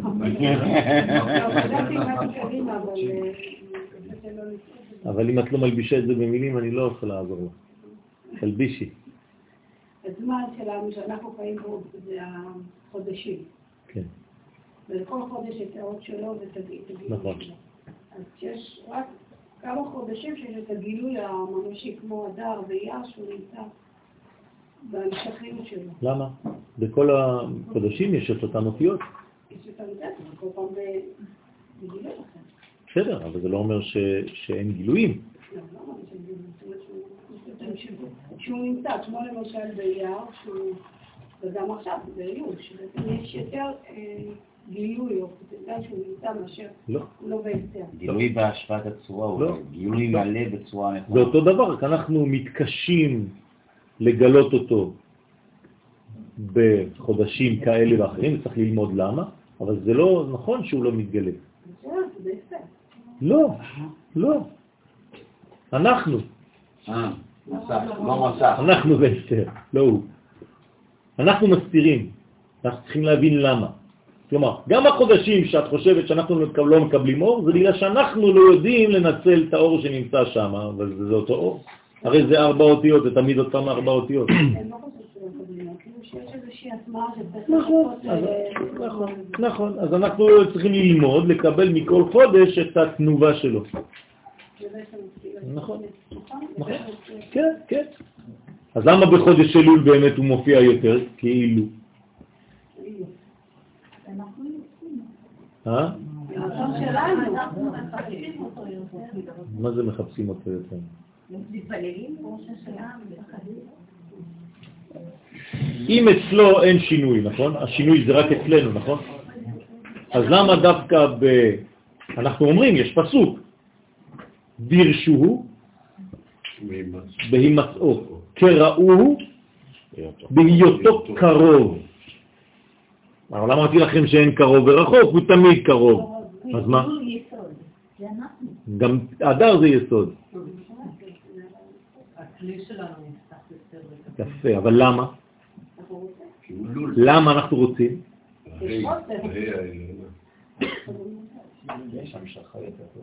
למה אנחנו רוצים בחודש אלול? למה אתם לא רציתם בחודש אב? הפוטנציאל שלו זה שהוא... מה, בגלל שעושים לנו סליחות, אז, משנים לנו את הראש, ואז פתאום אתה צריך לקום, ואתה צריך לעשות, וזה, אז פתאום אומרים לך, תרצה, תרצה, תרצה. רגע, אבל המנגנון הזה היה קיים לפני אלול. נכון. נכון, זה מה שאני שואל, בדיוק. אז למה, מה קרה? אה? אני יכול להגיד את זה על כל החודשים, בוודאי. מה קרה לנו באלול? למה? אה, יפה. זה בגלל שאנחנו עכשיו במעבר. והאדם מתעורר במעברים. נכון, אז האדם מתעורר במעברים, הוא תמיד במעבר, פתאום יש לו איזה מין ג'וק כזה, הוא מתחיל לומר, יואו, וואו, וואו, אני הולך לעבור אה, כיתה. אז מתי הוא עושה את השיעורים שלו של החופש הגדול? כשהיו עדיין שיעורים, עכשיו אין כבר. אה, ביום האחרון, בשבוע האחרון. זה אומר, זה החודשים של הזכר, זה... הוא נותן יותר. לא, הוא תמיד נותן. אנחנו מתרגמים את זה כאילו. נכון, נכון. הוא מפרש עוד, ומה הניעו לדור ודור, ומי הם לדור ודור, כן? ואמר,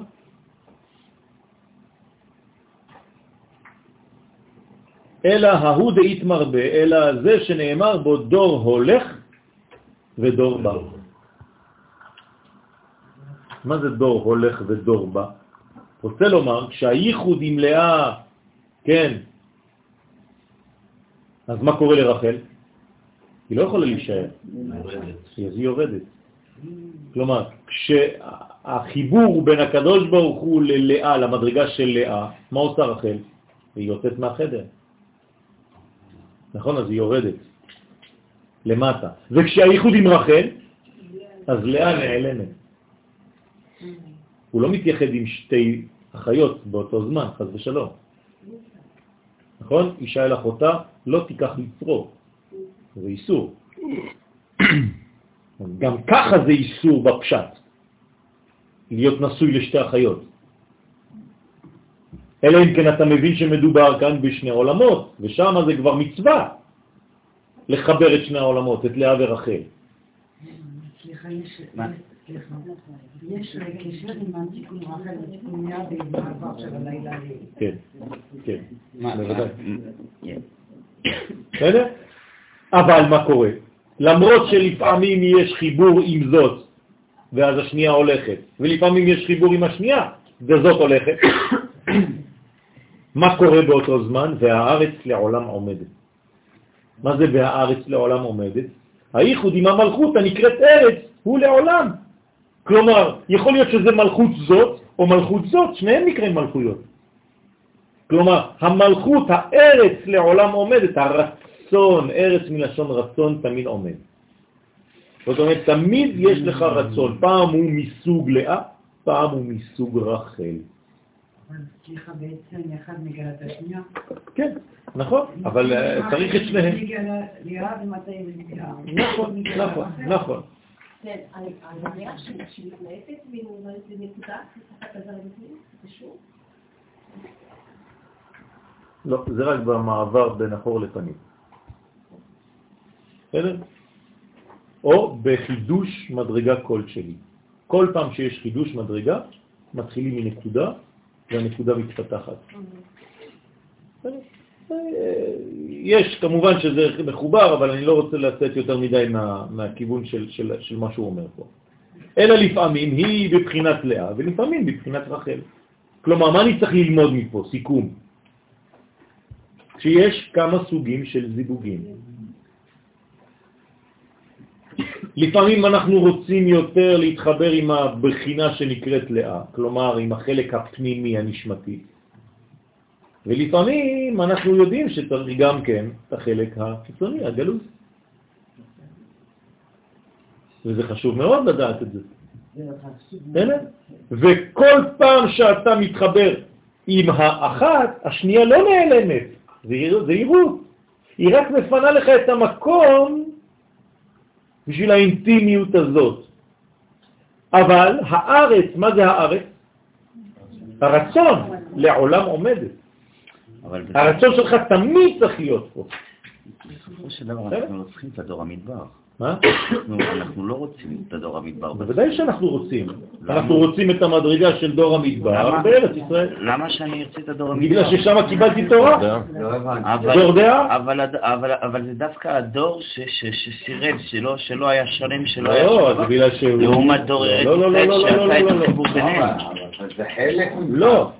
יש טעות של המרגלים בדור בדור המדבר, אבל זה לא אומר שהדור דפוק, חז ושלום, זה דור דעה. זה, זה, זה, זה, לא, זה לא טעות של המרגלים בלבד, זה כל, ה- לא, כל לא, אותו דור עלה והושמד על ידי הטעות הזו. בסדר, אבל זה לא אומר שהדור הוא לא טוב, הם לא מימשו את הפוטנציאל. זה. זה לא, לא צריך לזרוק את התינוק, צריך לזרוק את הבעיה. ה- ה- למה קוראים לזה דור המדבר? כי הם לא עשו את העבודה לא שלהם. נכון. העבודה שלהם הייתה... מאיפה אתה ממציא את זה? לא, לא, לא, לא. אתה אה. לא יכול להגיד משהו ולהמשיך עם לא, לא, הפיתוח. לא, אני לא ממשיך עם הפיתוח, אני מפתח, אתה- אומר- הדור המדבר היה אמור לבוא ולקחת את התורה וליישם אותה בארץ ישראל. ולא להיות דור מדבר. מה פתאום? אין דור מדבר. מעבר. דור מדבר, זה מעבר הכרחי. הרי, אז. למה, אז יש, תגיד לי, יש לי, יש יש לי... משהו- יש משהו שלא מסתדר שנייה. שנייה, שנייה. יש גבול בין מצרים לארץ ישראל? שאתה יוצא ממצרים ונכנס לארץ ישירות? כן, לא. יש גבול, כן, יש לא, גבול. לא היה באותה תקופה, אין גבול כזה. אתה חייב לעבור דרך מדבר. אין אפשרות לעבור ממצב למצב בלי לעבור דרך אין בעיה, אפס. אין בעיה. אז פה יש לי בעיה. למה שאותו דור יושמד על זה שלא רצו להיכנס לארץ ישראל? אם הם, לא אם- את אבל. ההגדרה שלהם הם להיות דור מדבר. אין להם מה לעשות בארץ ישראל. אין להם מה לעשות שם, לא, אם הם לא, דור לא, מדבר, לא. אין להם מה... למה לא? הם לא היו צריכים להיות בכלל דור מדבר, הם היו צריכים להיכנס לארץ ישראל. לא, אבל- לא, לא, לא. לא, לא נכון, לא נכון, לא? לא נכון, אתה הולך לאותה טעות. כן. בוודאי שהם צריכים להיות דור מדבר, שבמהלך מסוים מתפתח והופך להיות דור הארץ. הוא צריך לעבור מן המדבריות שלו לארץ ישראל אבל הם. ייצרו את המדבריות שלהם, לא, לא, לא. נכון, לא נכון. דור מדבר זה דור מעבר שאחרי זה צריך לגדול ולשנות את הדפוס בחשיבה שלו. אני בעצמי, כל פעם שאני עובר ממדרגה למדרגה, אני עובר דרך דור מדבר, וכשאני מבין ומיישם את הדבר, אני הופך להיות אני אותו אחד לדור ארץ ישראל. אני אתן לכם דוגמה. בסדר? דוגמה, אני נכנס לסטודיו שלי. אני מתחיל לחשוב על ציור. איזה דור אני? מדבר. מדבר. לא. לא. לא. זה המחשבה שלי. דור, דור ישראל, דור ישראל, הם בלית ברירה היו במדבר. מלכתחילה נקראו דור ישראל. הם היו נעולים על המטרה. בזה שבלית ברירה היה להם את המעבר, בסדר גמור. אתה קורא להם דור מדבר, כי ההגדרה שלהם היא מדבר. לא, לא מעבר לארץ ישראל. אם לא. אם לא, אם לא בסופו של דבר, אם לא בסופו של דבר, הדור השני, זה שנולד אחרי דור המדבר, איפה הם נולדו? הם לא נולדו בארץ ישראל, הם לא היו פה, אז איך יכול להיות שאתה קורא להם ארץ ישראל? כי בסופו של דבר, זה לא משנה מה המיקום ואיפה הם יצרו, המטרה שלהם היה להיכנס לשם. למה אתה לא יכול לקרוא להם דור מדבר, איפה הם נולדו? הם דווקא אלו שנולדו במדבר שקוראים להם ארץ ישראל, דור ארץ ישראל. כי כל המטרה שלהם זה היה לארץ, להיכנס לארץ ישראל. זה לא עובד ככה. זה לא. עובד ככה. סליחה. רגע, שנייה, כי אני לא מבין. אני יכולה לענות לו שנייה, יש לי אולי אה, משהו שיכול להבין. בבטן של אמא שלך, סליחה. אתה תינוק בתוך העובר. אתה מקבל תורה לא? אבל אתה עוד לא חי. עכשיו כשאתה בא לארץ אתה נולדת. סבבה, אבל את רק ממחישה את מה שאני אומר. את לא הולכת לכיוון פה, את הולכת למה שאני אומר. לא? אבל זה לא מה שנאמר פה. אני מסביר דבר אחד, דור המדבר ודור ארץ ישראל היו אמורים להיות דור אחד, שמתחיל במדבריות, שזה המחשבה הפוטנציאלית, שיש לה כיוון להשתנות בבוא הזמן ולהוריד את החלק העליון שנקרא מדבר אל החלק התחתון שנקרא ארץ ישראל. מה שקרה באמצע זה שהדור הזה חטא ולא הביא את החלק העליון שלו למימוש, ולכן צריך להחריט את הדור הזה כביכול, ולשמור רק את הפוטנציאל הבסיסי, ולכן ילדים שלהם שנולדים במדבר יהפכו להיות גם דור של ארץ ישראל. זה לא שכולם מתו, אף אחד לא נכנס, ופתאום נולד דור חדש פה, משום דבר. לא. גם דור הארץ, הדור השני, אחרי החטא, נולד במדבר.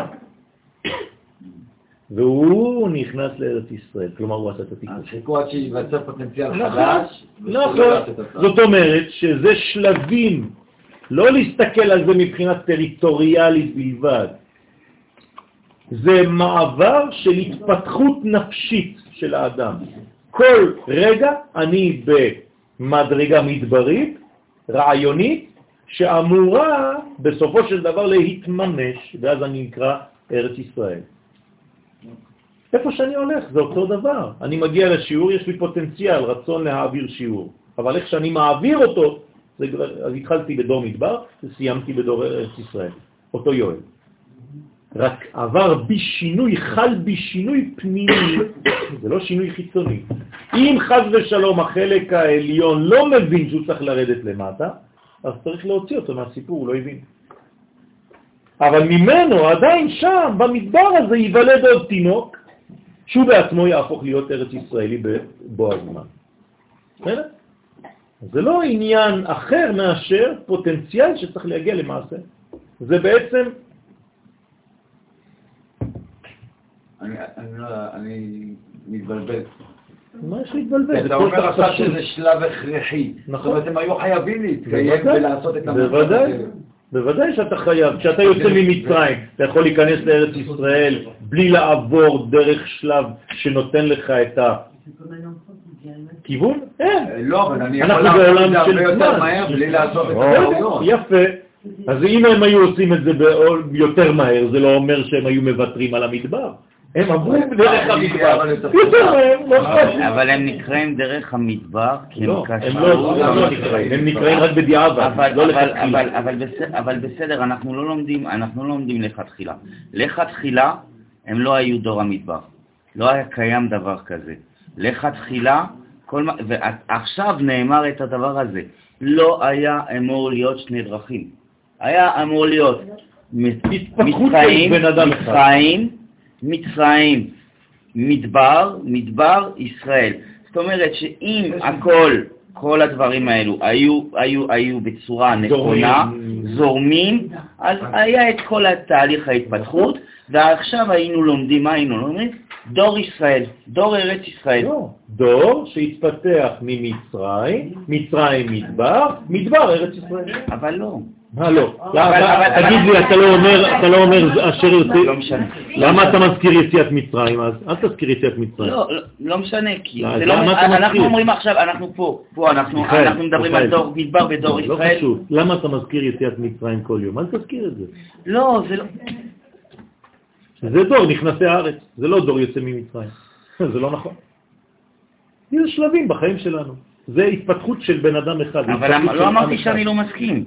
אמרתי שפה, כשאנחנו עושים את זה, כשאתה, כשאנחנו לומדים, ואנחנו לומדים דור מדבר, דור, דור ארץ ישראל, נכון? כן. אנחנו לא מזכירים שדור ארץ ישראל נולד במצח, במדבר, הרי זה בוודאות. אבל כשאתה אומר דור ארץ ישראל, עכשיו, הסברתי מה זה אומר. הסברתי מה זה אומר. זה בחינה של לאה ורחל, זה הסברתי. זאת אומרת שזה שתי מדרגות בקומה של נפש אחת. תגיד לי, בך יש מדרגה שנקראת לאה? ויש מדרגה שנקראת רחל? אבל אנחנו אומרים... לא, אני, אני, אני שואל אותך שאלה. אני לא, אני לא מבין, אני לא מצליח לא מבין? להבין. אני לא מצליח להבין. יש לך פוטנציאל ויש אנחנו לך מדברים, אנחנו לא, אבל דור המדבר זה לא פוטנציאל. בוודאי זה שזה. פוטנציאל. לא, לא נכון, זה מה שאתה לא מבין. מה שאתה מתבלבל זה המילה דור, זה הכל. הדור זה מה שמפריע לך. כי יש דור שהיה ומת, ועכשיו יש דור חדש. אותה, אותו דור היה יכול לעבור מצרים, מדבר. וארץ ישראל באותו דור. רק מה, היה טעות, היה בלגן, אז זה התפרק להרבה זמן, אז היה דור אחד, ואחר כך הם מתו, ואחר כך נולד דור אחר. זה לא הבעיה שלנו שזה נמתח על זמן. זאת אומרת שאם לא היה... התהליך הוא אותו תהליך. בסדר, אז על אותו תהליך, אם לא היה העניין של ההתבלבלות, לא היה רחל זה היה ולאה, אותו דור, זה ולאה היה אותו ביחד? דור. אז היה רח- רחל ולאה ביחד? היה רחל שהופכת להיות לאה מיד, תוך כמה ימים, תוך 11 יום. אז אוקיי, אז זה כבר משהו אחר. לקח 40 שנה במקום 11 יום. זה. כבר משהו אחר, אוקיי. בסדר. טוב, 11 יום מחורף עד קדש ברנע. הוא מפרש עוד מה שכתוב דור הולך ודור בא. אומר, לת דור ואין דור פחות מ-60 ריבו. מה זה דור? זה מספר של אנשים. כלומר 600 אלף אנשים. זה דור. אין פחות מ-60 ריבו. בסדר? אם אתה רוצה לדבר על דור, אתה צריך לדבר על 600 אלף אנשים. הוא מפרש, ומה איני הוא, ומי הוא הדור הזה? ואמר, משה זה שקי לשיטין ריבו כישראל. כלומר, מי זה כל הדור? משה רבנו. כך אומר הזוהר. למה? כי משה רבנו שקול בעצמו, שוקל בעצמו, כמו 600 אלף נשמות. לכן הוא בעצמו נקרא דור. זה משה, שהוא שקול ל-60 ריבו ככלל ישראל. זאת אומרת שהוא איש כללי. הוא לא איש שחושב על עצמו, על הפרט. כלומר, את כל החוויה ההיסטורית של עם ישראל, משה עובר בגוף אחד. בסדר? הוא חי את ההיסטוריה של עם ישראל בדמות האישית שלו. כל ההיסטוריה חיה בו. שהוא בא בכל דור ודור להעיר לכל נשמות הצדיקים. עכשיו, אם הוא כלול, אז הוא כלול מכל ישראל, נכון? אז הוא חייב להופיע כל פעם מחדש. כלומר, כל פעם שיש צדיק שנולד, כל פעם שיש צדיק שמופיע בעולם, מי נכנס בו? משה. יפה. ודרגה דילה, אספקלריה, עכשיו איך אתה מזהה איש כזה? יש לו כוח ראייה שאין לאחרים. אבל לא מבין, אבל למה- בסדר? אבל יש איזשהו אה, מקום שאומרים שמשה ראה את רבי עקיבא, אז אמר לו, יש אחד כזה, אז...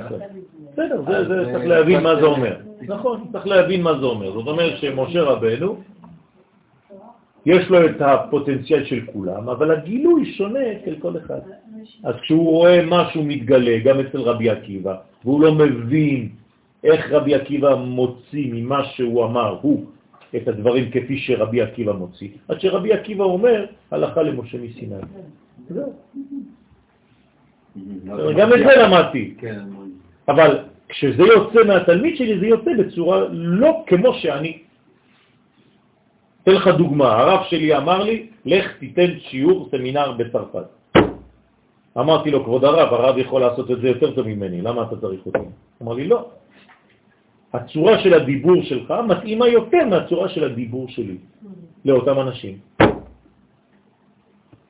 זה לא שאני יותר טוב מהרב, אבל הביטוי מתאים לאנשים איך שאני אוציא אותו, כי כשהוא ידבר הם לא יבינו כלום. אתה מבין? אבל לאנשים אחרים, ואתם אומרים אותו דבר. ואנחנו אומרים אותו דבר. ויכול להיות שהמילים שאני משתמש בהן, הרב אף פעם לא ישתמש בהן. אבל למדתי את זה ממנו, את, ה, את, ה, את השיעור. אבל אני מעביר את זה דרך הצינורות שלי. ובמדרגה שלו הוא אספקלריה מהירה. זאת אומרת שהאדם בעצמו, שמגלה את כוחו של משה רבנו, הוא אספקלריה מהירה. במילים אחרות, כשהוא רואה פסוק בתורה, הוא רואה אותו עם עיניים שהחבר שלו לא מסוגל לראות. כלומר, אחד רואה את הטקסט והשני לומד לידו. הוא אומר, וואי, וואי, וואי, איזה סודות יש פה. והוא אומר לו, הוא משתגע, מה איזה סודות נותרו? אנחנו רואים אותו דבר. רוצה לומר שמשה זכה לנבואה מזעיר אנפין, הנקרא אספקלריה מהירה. כלומר, הוא רואה את התורה כפי שהיא באמת, שהרי התורה היא, מאיזה קומה? זה אירנפין. ומשה רבנו זה אירנפין. זאת אומרת שהוא לומד את התורה וקורא את התורה כפי שהיא בשורש. כלומר, היא מופיעה ומתגלה לפניו בלי הסתרים. ומשם מאיר בכל נשמות הצדיקים. כלומר, אפילו דבר שאני מחדש נגיד היום, אני לא יכול לחדש, אלא אם כן, משה אמר אותו. רק שאני אגיד אותו בצורה שמשה לא אמר, במילים אחרות. וגם אם משה יבוא ויגיד, אני לא מבין מה הוא מדבר פה זה. אתה מבין? זה הסיפור של רבי עקיבא. זה יכול מצב שיש יותר, יבוא מישהו יותר מהזוהר. מה? יבוא מישהו שהוא, יהיה לו גילוי יותר גבוהים מהזוהר? לא, אין דבר כזה יותר גיל- גדולים. שונים. שונים. נכון. אבל זה תמיד מאותו זוהר, מאותו שורש. הגילוי הוא שונה. צורת הדיבור שלי יש לה צבע אחר. נכון, הזמן, לפי הזמן, לפי האנשים, לפי כל התנאים. מה? כן, נכון. כאן סיים רבי שמעון את הדרוש שפתח בו בראש התיקון. כלומר, אנחנו בתיקון 19, כאן הוא מסיים את הדרוש שהוא פתח בראש התיקון. אכן, הגאון מווילנה כתב שהמשך הדרוש של רבי שמשון, שמעון נתפס לקמן מדף אה, עין וכו'. וכף אלף עטוון עד דף, כל זה עניינים של סדר שהרב כאן מסדר. והנה בכללות רוב הדרושים שמכאן עד סוף תיקון זה הם דרושים מלוקטים שלא על הסדר. ועיקרם במעט שינוי כבר נתפס בתיקוני זוהר חדש, ועוד יש שם מאמרים הכוללים השלמות והכפילות וכו'.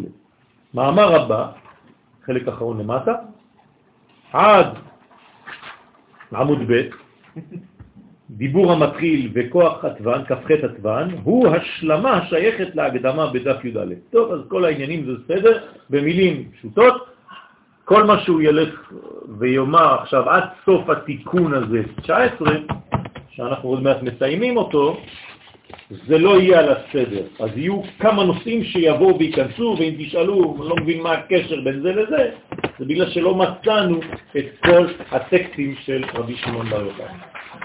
בסדר? אז יש דברים שנעלמו, ואז הוא לקח קצת משם, קצת משם, ואספו אותם לתיקון כזה. והנה, מה שכתב, בזאת יבוא אהרון אל הקודש. הנה, אתם רואים שעכשיו פתאום נכנס למדרגה אחרת. איפה זה כתוב? איזה פרשה זה? חננאל. זאת יבוא אהרון אל הקודש. כי אני יודע שרק אתה מסוגל לענות. לכל אחד יש תפקיד. יפה. בזאת יבוא אהרון אל הקודש. סוד הפסוק תחת זה. בואו ראה, אין אדם מפיק רצונו מהשם, אין אדם מוציא רצון מהקדוש ברוך הוא. כלומר, איפה הרצונות? רק אצל הקדוש ברוך הוא. אבל איך אני יכול לעשות? אני צריך להוציא את הרצון ממנו כדי להמשיך אותו דרכי, ואז אני עושה את מה? את הרצון שלו, אני עושה את רצונו. כלומר, אני לא עושה את רצוני, אני פשוט עושה, עובר לעשייה של מי? של הרצון שלו. זה נקרא עושה רצונו. אתם מבינים? כלומר, בשביל מה באנו לפה לעולם הזה? רק לעשות בעולם העשייה את הרצון שהוא כתר. להשוות צורו. בסדר? נכון. אני צריך לעשות את רצונו. כלומר, כל החיים שלי אני מתאמץ רק להוציא לפועל את הרצון האלוהי. כלומר, אם אמרתי מקודם שהנשמות שלנו הן רצונות, אז כל הנשמות שלנו זה בעצם יוצא מאיפה? מהרצון. במילים אחרות, אף אחד לא קיים. אנחנו רק קרניים של הרצון המקורי. בסדר? אבל בגלל שנכנסנו לתוך גופים, אז הגופים שלנו לפעמים מבלבלים אותנו וסותמים לנו את האור הזה, ואנחנו שוכחים שבאנו לעשות את רצונו, וכאילו ממציאים לנו איזה מין רצון אחר, אלטרנטיב, שהוא של הגוף, וכל מיני שטויות. בסדר? אז כשאתה מדבר עם מישהו והוא אומר לך, וואי, אני רוצה את זה, אז אתה יכול לומר לו, אתה לא רוצה. אתה לא רוצה את זה, זה לא נכון. אתה חושב שאתה רוצה את זה, אתה לא רוצה את זה. אל תיקח את זה. כי זה לא רצון שלך, זה לא רצון אמיתי. כי הרצון האמיתי יש רק רצון אחד, רצונו של השם. אין רצון אחר. עכשיו צריך להבין את הרצון הזה, כי אם אתה לא מבין את הרצון הזה, אז יש לך מזרח תיכון חדש. כי גם הם אומרים שהם עושים את רצון השם. אז איך הם הבינו את רצון השם בצורה כל כך מעוותת שמרחם? בשם אללה. איך? מה, אללה רוצה דבר כזה? זה האידיאל? זה מה שיש לו לאללה בראש? כלומר, מה יש לאללה בראש? 72 בתולות? זה מה שהוא חושב כל היום. הרי זה מה שהוא מבטיח. השם ירחם. איזה מין אללה זה.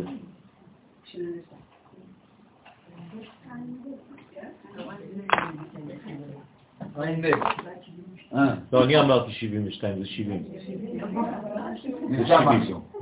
אני פשוט אה, כל כך אה, כבר צבוע בסגנון שלנו, ברוך השם, שגם את הזבל של אלקין גם לקדושה. אז אני מתקן את עצמי, אצלם יש רק 70 בתולות, או בתולות בנות 70. רוצה לומר שאין אדם יכול לפעול שתפילתו ורצונו יתקבלו לפני הקדוש ברוך הוא, אלא בזאת. כלומר, אם אתה רוצה שהתפילה שלך תתקבל, כשאתה נכנס לקודש, כלומר תפילת העמידה זה כניסה לקודש, בזאת יבוא אהרון אל הקודש. אתה רוצה להיכנס לקודש? אתה רוצה להישמע? אתה רוצה שהתפילה שלך תישמע? תיכנס בזאת.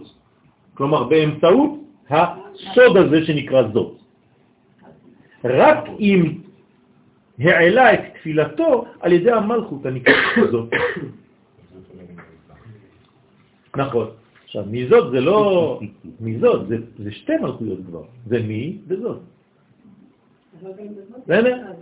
בזאת זה גם ב וגם זאת. אז אני צריך להבין. דעלי תמר שעליה נאמר מצא אישה. מצא טוב. כלומר, רק אם הוא מצא אישה, מצא טוב. לא מצא, עוד יותר טוב. זה בדיחה של רווקים. מצא אישה, מצא טוב. עכשיו, איפה אני יכול למצוא אישה? תלוי באיזה מונחים אני מדבר. אם אני מדבר במונחים של אה, נפש, אז אני צריך למצוא את אשתי. אם אני מדבר במונחים של זמן, אני צריך למצוא את אלול. אלול זה גם אישה. נכון, אני צריך למצוא את האישה שבזמן, מזל בתולה זה אישה. אז מצא אישה, מצא טוב, אם אני מוצא את האישה באלול, מצאתי את הטוב. אם אני מדבר במונחים של זמן, איפה האישה? שבת. כלומר, אם מצאתי את האישה הגנוזה בזמן, היא נקראת שבת, כן, אז מצא טוב. אז מצא אישה, פירוש אם העלה את תפילתו דרך האישה, ואיך קוראים לאישה? יראת השם, שהיא המלכות. כן? אישה יראת השם. אישה יראת השם, היא תתהלל. כלומר, רק היא, מה זה תתהלל? לא כתוב תהלל, לא, היא תתהלל, יהללו אותה. בסדר? לא שהיא מתחילה להשתולל או להתהלל, כן. היא מתהללת, כלומר, מהללים אותה, ומה זה אומר להלל? לא. זה במובן הכי פשוט. לא. לא. מה זה להלל? יפה מאוד, להגדיר. להגדיר זה להלל. מי האיש הלה זה? הגדרה. יפה מאוד. כלומר, אישה יראת השם היא תוגדר כאישה. אפשר להגדיר אותה עכשיו כאישה. כלומר, היא גילוי שם. היא מגדירה. שהיא המלכות. אז מצא טוב, מה זה מצא טוב? בגלל שהוא מצא את האישה, הוא מצא טוב, למה? לפני זה הוא לא מצא את הטוב? לא, היה טוב, אבל הוא לא מצא אותו. למה הוא לא מצא אותו? חסר לטוב? כלי, מושב. כלומר, מתי אתה יכול לגלות את הסרט? כשהוא באמצע או כשהוא מגיע למסך? רק כשהוא מגיע למסך. תלכו לקולנוע, הסרט הוא נמצא מעל הראש שלכם, נכון? באוויר. כן. אבל אתם לא רואים אותו, אתם רואים אה, כלום. אבל רק כשהם שמים לו מסך, פתאום אתה רואה את הסרט. המסך הזה זו האישה. רק כשיש לך מסך, יש לך גילוי. אם אין מסך, אין גילוי. כלומר, מצא אישה, מצא טוב. אז מצא טוב. דהיינו, ויפק, אז מה, מה, מה, מה זה עושה? מה, מה ההמשך של הפסוק? מצא אישה, מצא טוב, ויפק רצון מהשם. כלומר, רק זה מפיק את רצון השם. כלומר, רק משם יש לך נפקא מינה. יוצא משם הרצון האלוהי. כלומר, איפה משתקף הרצון האלוהי? באישה, במלכות, בכלי. איך קוראים לזה מבחינתנו? בנפש, החלק הנמוך, הנשי שבנשמה. ולכן נפש פירושה רצון. אם יש את נפשך, אם אתה רוצה. הבנתם? זה מורכב מדי, זה פשוט. כן. בסדר? אוקיי. אבל הרצון תמיד יוצא רק מהשם. יוצא בסדר, אבל אני צריך לתפוס אותו. איפה אני תופס את הרצון? רק כשיש כלי, כשיש תחנה. אם אין תחנה, אם אין נחת, אם אין נחיתה, אם אין מקום, אם אין מסך, תקראו לזה איך שאתם רוצים, אם אין כלי, אין גילוי, גם אם הוא זורם. כלומר, הקדוש ברוך הוא תמיד הולך, הולך, הולך, הולך, הולך, הוא זורם, הוא הולך. מה אתה צריך לעשות? לעצור אותו. איך זה נקרא? פסק הלכה. אם אתה לא מפסיק את ההליכה שלו, אין לך פסק הלכה, אז לא תדע כלום.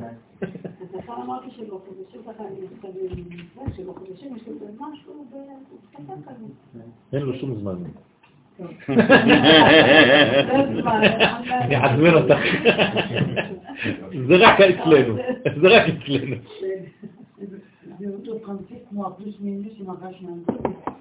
אה, כן, נכון, צריך נגד. נכון, צריך נגד. כתר שייך למלכות. כלומר הכתר מתגלה רק במלכות. איך קוראים לכתר במונחים של מילים? רצון. רצון זה בספירת כתר. כלומר, האם יש מדרגה יותר גדולה מהרצון? אין. אין. לא שיבלבלו אתכם שהמחשבה יותר גדולה מהרצון. לא. הרצון זה הדבר העליון ביותר. גילוי הרצון זה הדבר התחתון ביותר. נכון, אבל זה בכף הדמיון. לא, לא, אם לא, היינו אומרים שעשני רצונו, אלא כרצונו. כן, יש פה כף הדמיון. אז מה זה, זה אומר שזה לא הוא, זה לא הוא, זה השוואה, את הצורה בעולם כמה שאפשר. כמה שאפשר. הבנות, הנשים, זה לא הקדוש ברוך הוא, זה גילוי כמה שאפשר שלו. אבל הגבר גם לא, הגבר זה רק מעבר. אם אין לו את האישה, הוא לא יכול לגלות את הדברים. כלומר, אם לא, גם אצלו, מבחינת מלכות אצלו, הוא לא יכול לגלות שום דבר. אז, אז מה שאתה אומר פה, אם אני מנסה להבין, התהליך זרימה הנכון יותר זה קודם כל למצוא את האישה שבי, כך את האישה ש... נכון. כשתמצא את האישה שבך, כבר אמרנו את זה בכמה שיעורים, אז תמצא אישה. זה אמרת, אם אתה מסרב לאישה שבך, לא תמצא אישה בחוץ, חס ושלום. אני לא יודע. מה במילים יש לו ענבים, הוא צריך לה. זאת אומרת, אנחנו רק צריכים לשתות זרעים. אנחנו צריכים, עם כל מה שאתה אומר, מה שיש ב... אנחנו צריכים רק ללמוד את השמות, כמו שאומרת חנה. כן, בשביל להבין. כלומר, אם אני לומד את השמות, אני בונה את הכלים הנכונים לקבל את האור בזוויות שונות. אבל סליחה, אני יכולה, זה קצת מסוכן מה שאתה אומר. תמיד, בכל שיעור. אם אני- אה, מתחילה ללמוד שמות תוך אה, ללמוד, כמו שאתה אומר, כמו באוניברסיטה, זה פיזי אחד זה. מי אמר את זה? אתה אמרת ללמוד שמות, נכון. אני אומרת לחיות את השמות. לא- בסדר, אבל זה לא... קודם כל צריך ללמוד את השם, ואחרי זה צריך לדעת את כן, השם. אבל אני לא לא-? בסדר, אבל זה אותו דבר. זה אומר, אני, סליחה, הענבים האלה, מאיפה הם נולדו? יפה, מהאותיות ענבים. אבל מי המציא את האותיות? אני צריך ללמוד את האותיות ענבים כדי להבין את אלה. נכון. כן. יש לי בעיה. אה, זה בקשר ל... שאתה אומר, הכי גבוה זה הרצון נכון, בכסף. נכון. אז אתה אומר שהשם הוא רוצה להתגלות ולרדת למטה, האדם וכו'. כן. במונחים שלנו. כן. מצד שני, מצד שני אני למדתי שלקדוש ברוך הוא אין רצונות, כי אין חיסרון, כי ממי הוא יקבל. שוב פעם, אמרתי לפני שהתחלת לדבר במונחים שלנו. כלומר, אם היית מקשיבה לי, היית מורידה את כל השאלה בסוף. כשאני אומר במונחים שלנו, אני אומר שהרצון שלו זה כמו שאני חושב רצון, אבל זה לא נכון. כשאני אומר עלה ברצונו יתברך, זה לא שחסר לו משהו. לכן אמרתי שהתורה דיברה כלשון בני אדם, אבל זה לא נכון. אז ממילא כל שאר השאלה גם לא, אין לו מקום. כש- כשהוא רוצה זה אומר שהוא רוצה לקבל, הוא רוצה, הוא רוצה לתת גם. מה? יפה, בסדר, אבל זה לא, כשהיא אומרת, ברגע שאתה אומר הוא רוצה, זה כאילו שיש לו חיסרון. קצליק ברעותי. נכון, אז כל זה זה רק מבחינתי. זה מה שרציתי לומר. בסדר? אצלו אין את העניינים האלה. בסדר? יש עוד שאלה? בסדר. עניין הכוח, כן, כך עיתים, הנזכרים במאמר הבא. עכשיו אנחנו נראה שיש 28 עיתים, כלומר 28 זמנים, וצריך להבין מה זה 28 זמנים. מבואר בפרטות באור יקר. מי כתב אור יקר? לא, לא כלי יקר. אור יקר, זה הרמק. רבי משה קורדוברו כתב פירוש לזוהר. כמה פירושים לזוהר יש? טונו. כן? רק אני, הקטן, בבית שלי יש לי לפחות 15 פירושים לזוהר בבית. של, של רבנים שונים, כן? זוהרים שונים. כן, יש כמה. לא ניכנס עכשיו. אחד מהם זה הרמק. עכשיו, כלומר, יש לי סט כזה ענק שנקרא אור יקר. ומה זה אור יקר? מי שלא יודע, אז הוא לא יודע, אז פותח, זה פירוש לזוהר של רבי משה קורדוברו. כלומר, מה שאתם לומדים פה, יש עוד סט אחר עם אותן אותיות בשורש ופירושים שונים לחלוטין. ויש של הסולם, ויש... אה, כמה סולם? כלומר, כל אחד, הגאון מווילנה, עשה גם כן פירוש לזוהר, והרמח"ל עשה פירוש לזוהר, וכו' וכו', והבן איש חי עשה פירוש לזוהר, ותלכו ותמצאו מלא מלא מלא. בסדר? גדוש. אולי אחד מהתלמידים יעשה פירוש לזוהר בעזרת השם. אמן. יפה. לכן יש 28 עיתים לספר יצירה, פרק ד' שער י"ז עיין שם. עכשיו, ודא היא וזו, היא המלכות הנקראת עץ לעשות לשם. עץ לעשות לשם בעברית פשוטה, זמן של עשייה בשביל הקדוש ברוך הוא. במובנים קצת יותר פנימיים, העץ, מה זה עץ? ברגע שאני אומר עץ זה מגדיר, נכון? זה מגביל, זה עכשיו ולא אחר כך ולא לפני. אז זה כבר מלכות. כלומר, עץ שווה מלכות, פס קילו, אה? avec un עין עץ, זמן. עץ מלכות, לעשות, איזה עולם זה? עשייה, זה גם מלכות. למי? לשם. זה אירנפי. כלומר, יש זמן ויש עשייה שמתאימה לזמן, כל זה בשביל י' כו' כשהוא למעלה מן הזמן ולמעלה מהעשייה ולמעלה מהכל. הבנתם מה זה עת לעשות לשם? אוקיי. כי בעיתות שונות, עכשיו אנחנו רוצים לכיוון של חנה, כי בעיתות שונות, כלומר יש זמנים שונים, יש שינויי זמנים, הרי כל העולם שלנו בנוי על מסגרת של זמן, אז מבחינתנו הדברים משתנים, אבל רק מבחינתנו, היא נתקנת בכל תיקוניה. כלומר, המלכות נתקנת בכל התיקונים שהיא צריכה לפי כל הזמנים. כלומר, כמה זמנים אני צריך?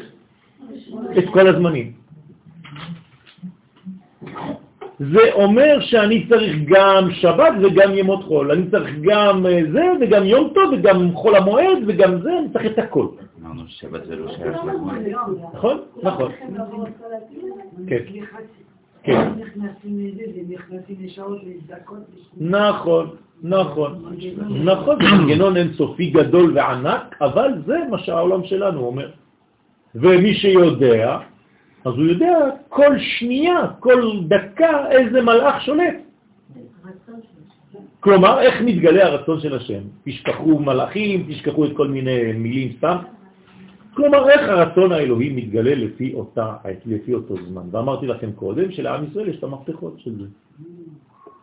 כלומר, כשכל העולם יצא לרחוב עם המכוניות שלו וילך לעבודה, ואנחנו נשב כולנו פה ביום הכיפורים ונתפלל, בעזרת השם. מה זה אומר? שרק אנחנו יודעים את הסוד הזה. כלומר, תפגוש גוי בחוץ, תגיד לו, מה אתה עושה? מה אני עושה? יום כמו רק עוד יום. הוא אומר לו, לא, אדוני, אתה לא יודע מה יש פתח היום. איזה פתח? על מה אתה מדבר? אה, אתה לא קיבלת את המפתח, סליחה. אנחנו יש לנו את המפתח, שביום הזה יש גילוי בעולם שאין אתמול ואין מחר, אבל אתה לא יודע. אז אני צריך להביא לך את האור הזה. ולכן, נתקנת בכל תיקוניה, מה זה נתקנת בכל תיקוניה? מה זה תיקון המלכות? מה זה התיקון שלה? זאת אומרת שהיא מגלה בכל האפשרויות שהעולם הזה יכול לקבל את האחד. כדי להתייחד עם זעיר אנפין הנקרא הוויה, וכל זה נקרא הכנה לקבלת האור, זה נקרא ייחוד. במילים אחרות, האישה צריכה להיות פעם ככה, פעם ככה, פעם ככה, פעם ככה, פעם ככה, לפי הקבלה שהאור צריך להתגלות, והיא צריכה להיות גם זה, גם זה, גם זה, גם זה, גם זה, גם זה, גם זה, גם זה. כל התנוחות, כל מה שצריך הקדוש ברוך הוא כדי להתגלות בעולם הזה. סוד עצום. הוא מפרש וכמה עיתות יש, כי יש גם עת של הסיטרה אחרא, שהיא המלכות דקליפה, כלומר, אין רק מהצד של הקדושה, לפעמים יש גם את הצד האחורי של מי? של הקדוש ברוך הוא. נכון. כלומר, יש צד פנים וצד אחור של המציאות. אז זה כבר בעיה. כלומר, אתה אומר לי שצריך ככה וצריך ככה וצריך ככה, אולי תלך גם לצד השני, נכון, זה קיים. זה נקרא צד האחר.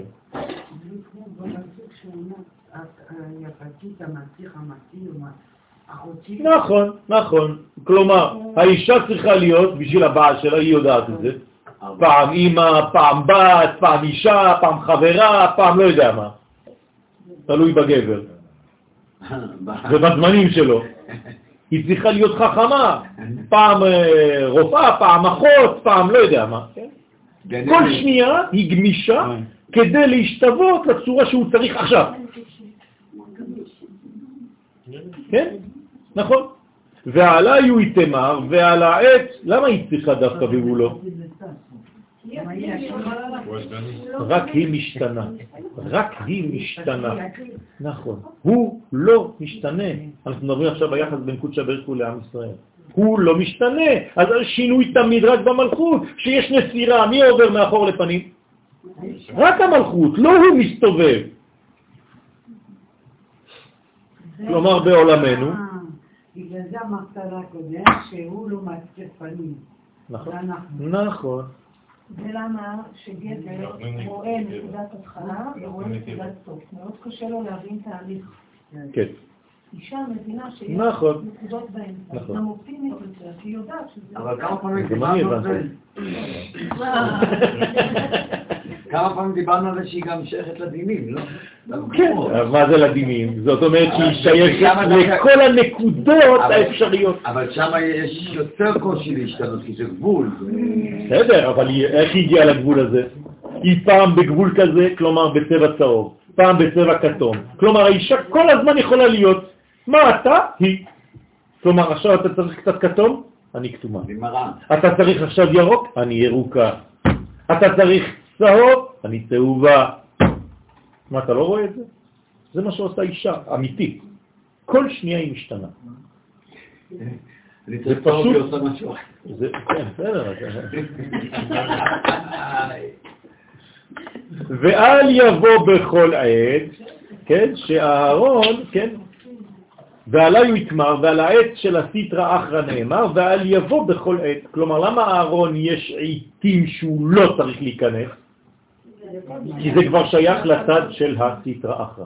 כלומר, הוא חייב להיכנס רק מצד הפנים, ואף פעם לא מצד האחור. כלומר, אם אומרים לו, ואל יבוא בכל עת, זה אומר שיש, שזה קיים, רק אסור לו להיכנס לשם. בסדר? אז לתת להם כביכול. מה זה לתת להם? לא. כי אם הוא לא נכנס באותה עת, אז אין שפע. להפך, אני מייבש אותם. אם הוא היה נכנס באותה עת, הייתה זרימה, וזה היית נותנת להם חד ושם. בסדר? ולכן, ואל יבוא בכל עת, מה זה לבוא? לשון ביאה. כלומר, אסור להתייחד עם האישה כשאסור. למשל, אדם שמתייחד עם אשתו כשהיא נידה, זה נקרא סטרא אחרא. בסדר? ואל יבוא בכל עת, כלומר יש עיתים שמותר ויש עיתים שאסור. ומה ההבדל ביניהם? שנייה. אפילו לא, נכון? לפני של המקווה יצא. זה שנייה, שנייה לפני אסור, שנייה אחרי מותר. כן? אין תפוח, לא היה תפוח. לא היה תפוח. כן, הזוהר מעניין, הוא אומר הכל חוץ מתפוח. הוא אומר חיטה, גפן, תאנה, לא תפוח. ואל יבוא בכל עת שאהרון הכהן לא יבוא עם המלכות דקליפה אל הקודש. ושלמה אמר בספר קהלת, עת לשחוק ועת לשמוח, עת רדנים ועת מלא עיתים. כמה עיתים? 28 שמה. תספרו כמה עת הוא כתב בספר קהלת, תספרו 28 עיתים. כלומר, שלמה המלך גילה לנו שיש 28 זמנים. למה הוא דווקא? לא. איזה חוכמה? צודקת, אבל איזה חוכמה? מלכות. חוכמת התאה, חוכמה של מלכות. כי הוא המלכות, יש לו חוכמת נשים. זה ה-28 של ההתחלה, של השמונים? כן, של בראשית, של מעשה בראשית. כלומר, שלמה המלך, התכונה שלו היא מאוד נשית, ולכן הוא יכול להיות עם אלף נשים. למה נשים נמשכות אליו? כי הוא יודע לדבר עם נשים, כי הוא נשי. כלומר, האישה גם מחפשת בגבר תכונה שדומה לה. דאינון כ"ח עת. כלומר, כ"ח פעמים עת, כ"ח עיתים. כמה זה 40, 470 כפול 28? מעניין, זה לא כתוב פה בזוהר, אבל פתאום עלה לי. 470 כפול 28, עית זה 470. כפול 28, כמה זה יוצא? כמה? 13,160. בסדר? יש 28 איתי כפול עת, עת, עת זה 470. 28 כפול 470, 13,160. כן, כנראה יש סוד שם במספר הזה.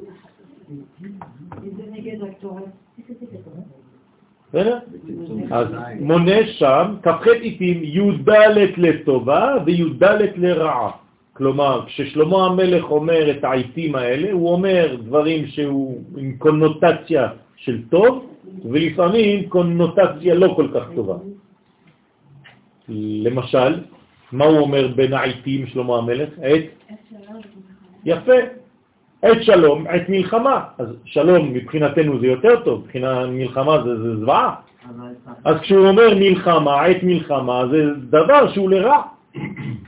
זה שזה בעולם שלנו, זה לא אומר שהקדוש ברוך הוא רוצה. הקדוש ברוך הוא לא רוצה. אבל בעל כורחו, בגלל שהאנושות עושה את זה, הקדוש ברוך הוא משחק את המשחק של האנושות. אז הוא הופך להיות גם הוא בעל מלחמות. דרך אגב, מספר קטן זה יוצא 11. זה 11 כוכביה. כן, נכון. מספר קטן זה 11. לא, מספר קטן זה 2. אם אתה רוצה לצמצם עד הסוף. בסדר, עד הסוף, הצמצום כאילו עד הסוף. נכון, וי"ד לרעה. כלומר, ועל דא קודשא בריך, הוא אמר, ועל זה אמר הקדוש ברוך הוא לאהרון, ואל יבוא בכל עת, כלומר, מתי הוא כן יכול לבוא? בעיתים של הטובה ולא של הרעה. פירוש, גם עם העץ של הסטרא אחרא אל הקודש. הוא מפרש באי הוא שזה הקודש, היינו קודש ישראל, השם, שהוא זעירנפין. רוצה לומר שלא יחבר חז ושלום את העץ של הסטרא אחרא עם זעירנפין שנקרא קודש ישראל, שנקרא בשם הרי. מה?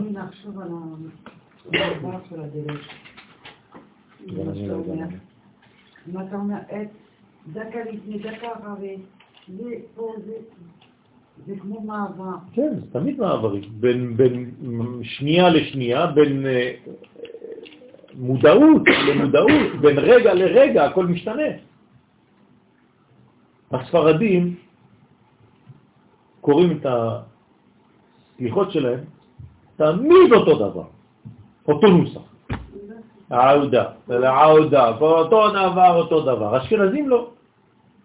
יש סליחות ליום ראשון, סליחות ליום שני, סליחות ליום שלישי. מה זה? האשכנזים אומרים, כן, אחינו האשכנזים, שהעיתים משתנות, הזמן משתנה. אתה לא יכול לקרוא כל הזמן אותו דבר. אבל הספרדים אומרים להם, אה, נכון, אבל גם אתה משתנה. אז גם אם אתה קורא את אותו טקסט, עצם העובדה שאתה השתנית, אז כל יום זה משהו אחר, גם אם אתה קורא אותו סגנון. שניהם צודקים. אשכפרד. זה אשכנזי וספרדי.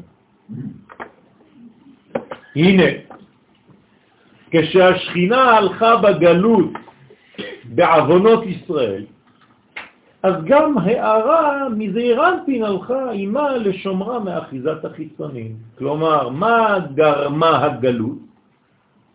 שהקדוש ברוך הוא יצא גם הוא כביכול ממדרגה אחת כדי ללכת לשמור את ישראל בזמן הגלות. במילים אחרות, הקדוש ברוך הוא הכניס את עצמו לגלות בשביל ישראל. והוא יכניס את עצמו לגאולה בשביל ישראל כשעם ישראל יחזור.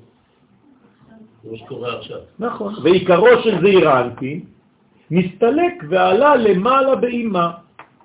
כלומר, רק חלק הלך עם עם ישראל לגלות. העיקר של זעיר אנפין, איפה הלך? חזר למקור שלו. איפה המקור שלו? אימא, בינה. נכון? משם הוא יצא, משם הוא נולד. בסדר? מה זה אומר כל הסיפור הזה? אז בשבילי זה בינתיים רק מילים. מישהו יכול לתרגם לי את זה? כן. מה? כי הסיפור בין, בין השכינה לבין כנסת ישראל לא נפסק אף פעם. ויש תמיד חיבור, אפילו שיש ניתוק קצת. זה לא הבנתי. מה זה אומר? שהרוב, העיקר, עלה לאימא. מה זה אומר? שהייתה לידה של הקדוש ברוך הוא בעולם הזה, אבל הלידה הזאת היא חזרה ל- להיריון. אני אף פעם לא ראיתי תינוק שנכנס לתוך הבטן חזרה. ושלא יקרה, שיש לו מקום שלא יקרה, אז הוא זה אור חוזר? למה אם אני נכנס למקווה? כן, אבל מה זה אומר? מה זה אומר? תכלס, מה זה אומר בעולם שלי? זה פוטנציאל שלא נוצל. בתחתונה. זה מה שאומר. זה פוטנציאל שלא נוצל. אז מה קורה לפוטנציאל הזה?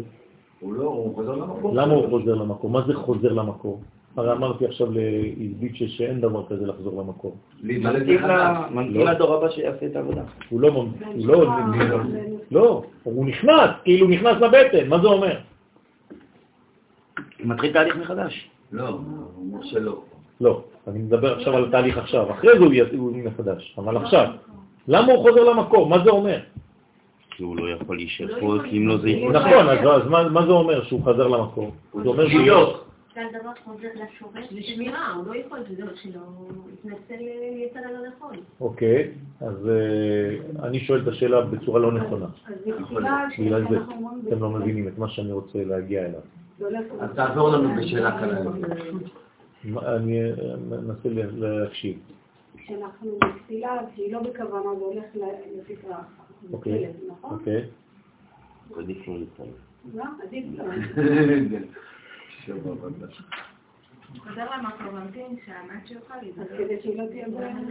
זאת אומרת שכשיש דבר שהוא לא מנוצל, נגיד שהקדוש ברוך הוא נתן לנו כוח, נתן לי 10 אחוז, 100 אחוז, ואני מנצל 10 אחוז. מה קורה עם ה-90 אחוז? לא. מה זה אומר? לא מתגלה. לא רק שזה לא מתגלה. לא, לא, לא,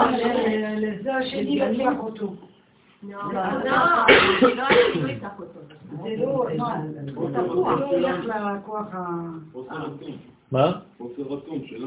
כן, אבל מה מה קורה עם ה-90 אחוז? לא נשאר. אני- אני אומר, זה מה שאני רוצה שתבינו, הוא חוזר למקור, מה זה חוזר למקור? כלומר, כמה- כמה זה ה-10% עכשיו שלך? יפה מאוד. כלומר, במקום לקבל 100%, ה-10% שלך זה ה-100%. אבל זה בדיוק, מה זה אומר? שאין לך כמעט כלום מהאמת ואתה חושב שאתה מלא. אבל זה הצד השני של אוקיי. מה שאתה מדבר כל הזמן על שבועות, שאנחנו מכילים את הרצון שלנו, כמה שאנחנו רוצים להכיל זה מכין את הכלי, ואז כמה שאנחנו נקבל את השפע.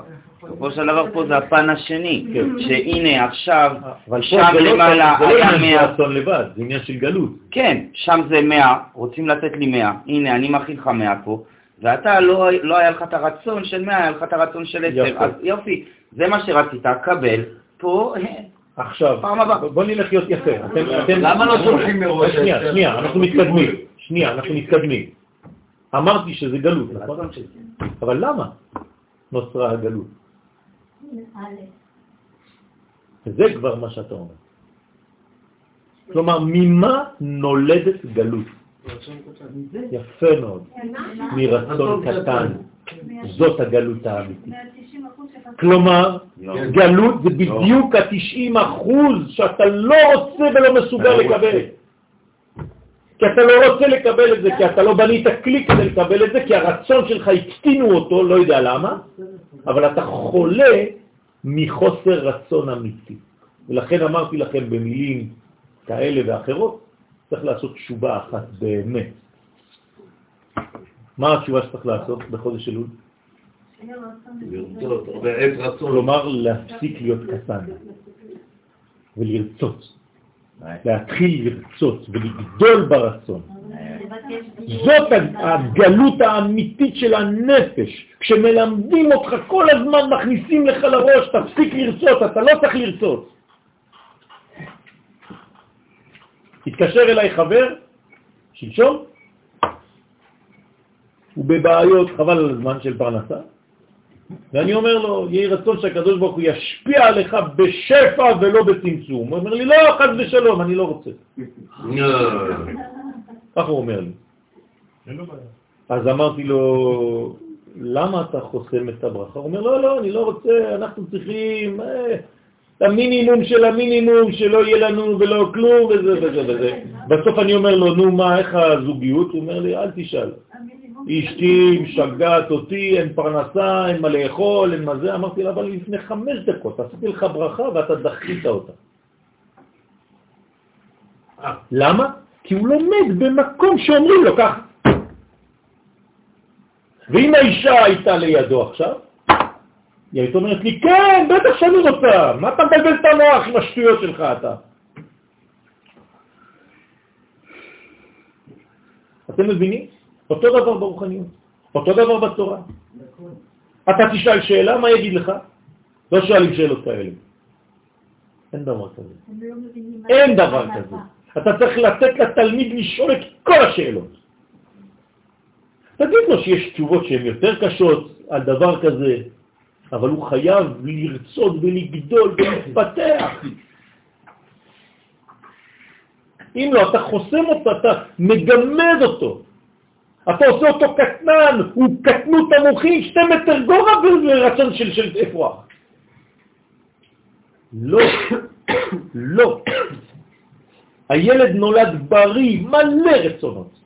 וככל שהוא גדל, חוסמים לו. למה אני אוהב ללמד בתל אביב ובמקומות אחרים ולא במקומות של דתיים? כי שם שואלים את השאלות שכבר לא שואלים הדתיים. הדתיים כבר חיסנו אותם, חיסנו אותם. הם לא שואלים כבר שאלות אמיתיות. החילוני, במרכאות, שואל שאלות אמיתיות. למה אתה לא מסוגל לשאול שאלות כאלה? כי אמרו לי זה אסור, וזה לא שואלים, וזה לא זה, וזה לא מדברים, וזה לא, זה לא, לא נשאר לו איזה מין, אה, רק 10 אחוז, שהוא חושב שזה המאה אחוז. זה הגלות. גלות של עם ישראל זה לא סתם גלות טריטוריאלית מארץ ישראל למקום אחר, זה מלווה בכל מיני פנים של גלויות פנימית, של רצון קטן מאוד. אני מסיים בזה, בברכה, שיהי רצון שהקדוש ברוך הוא יעזור לנו, שהרצונות שלנו יהיו גדולים מאוד, כדי שנוכל להפיץ את אור השם בעולם. אמן. שבת, שלום ומבורך. הרב בשבת כאן הכפר? כן, כן, בעזרת השם.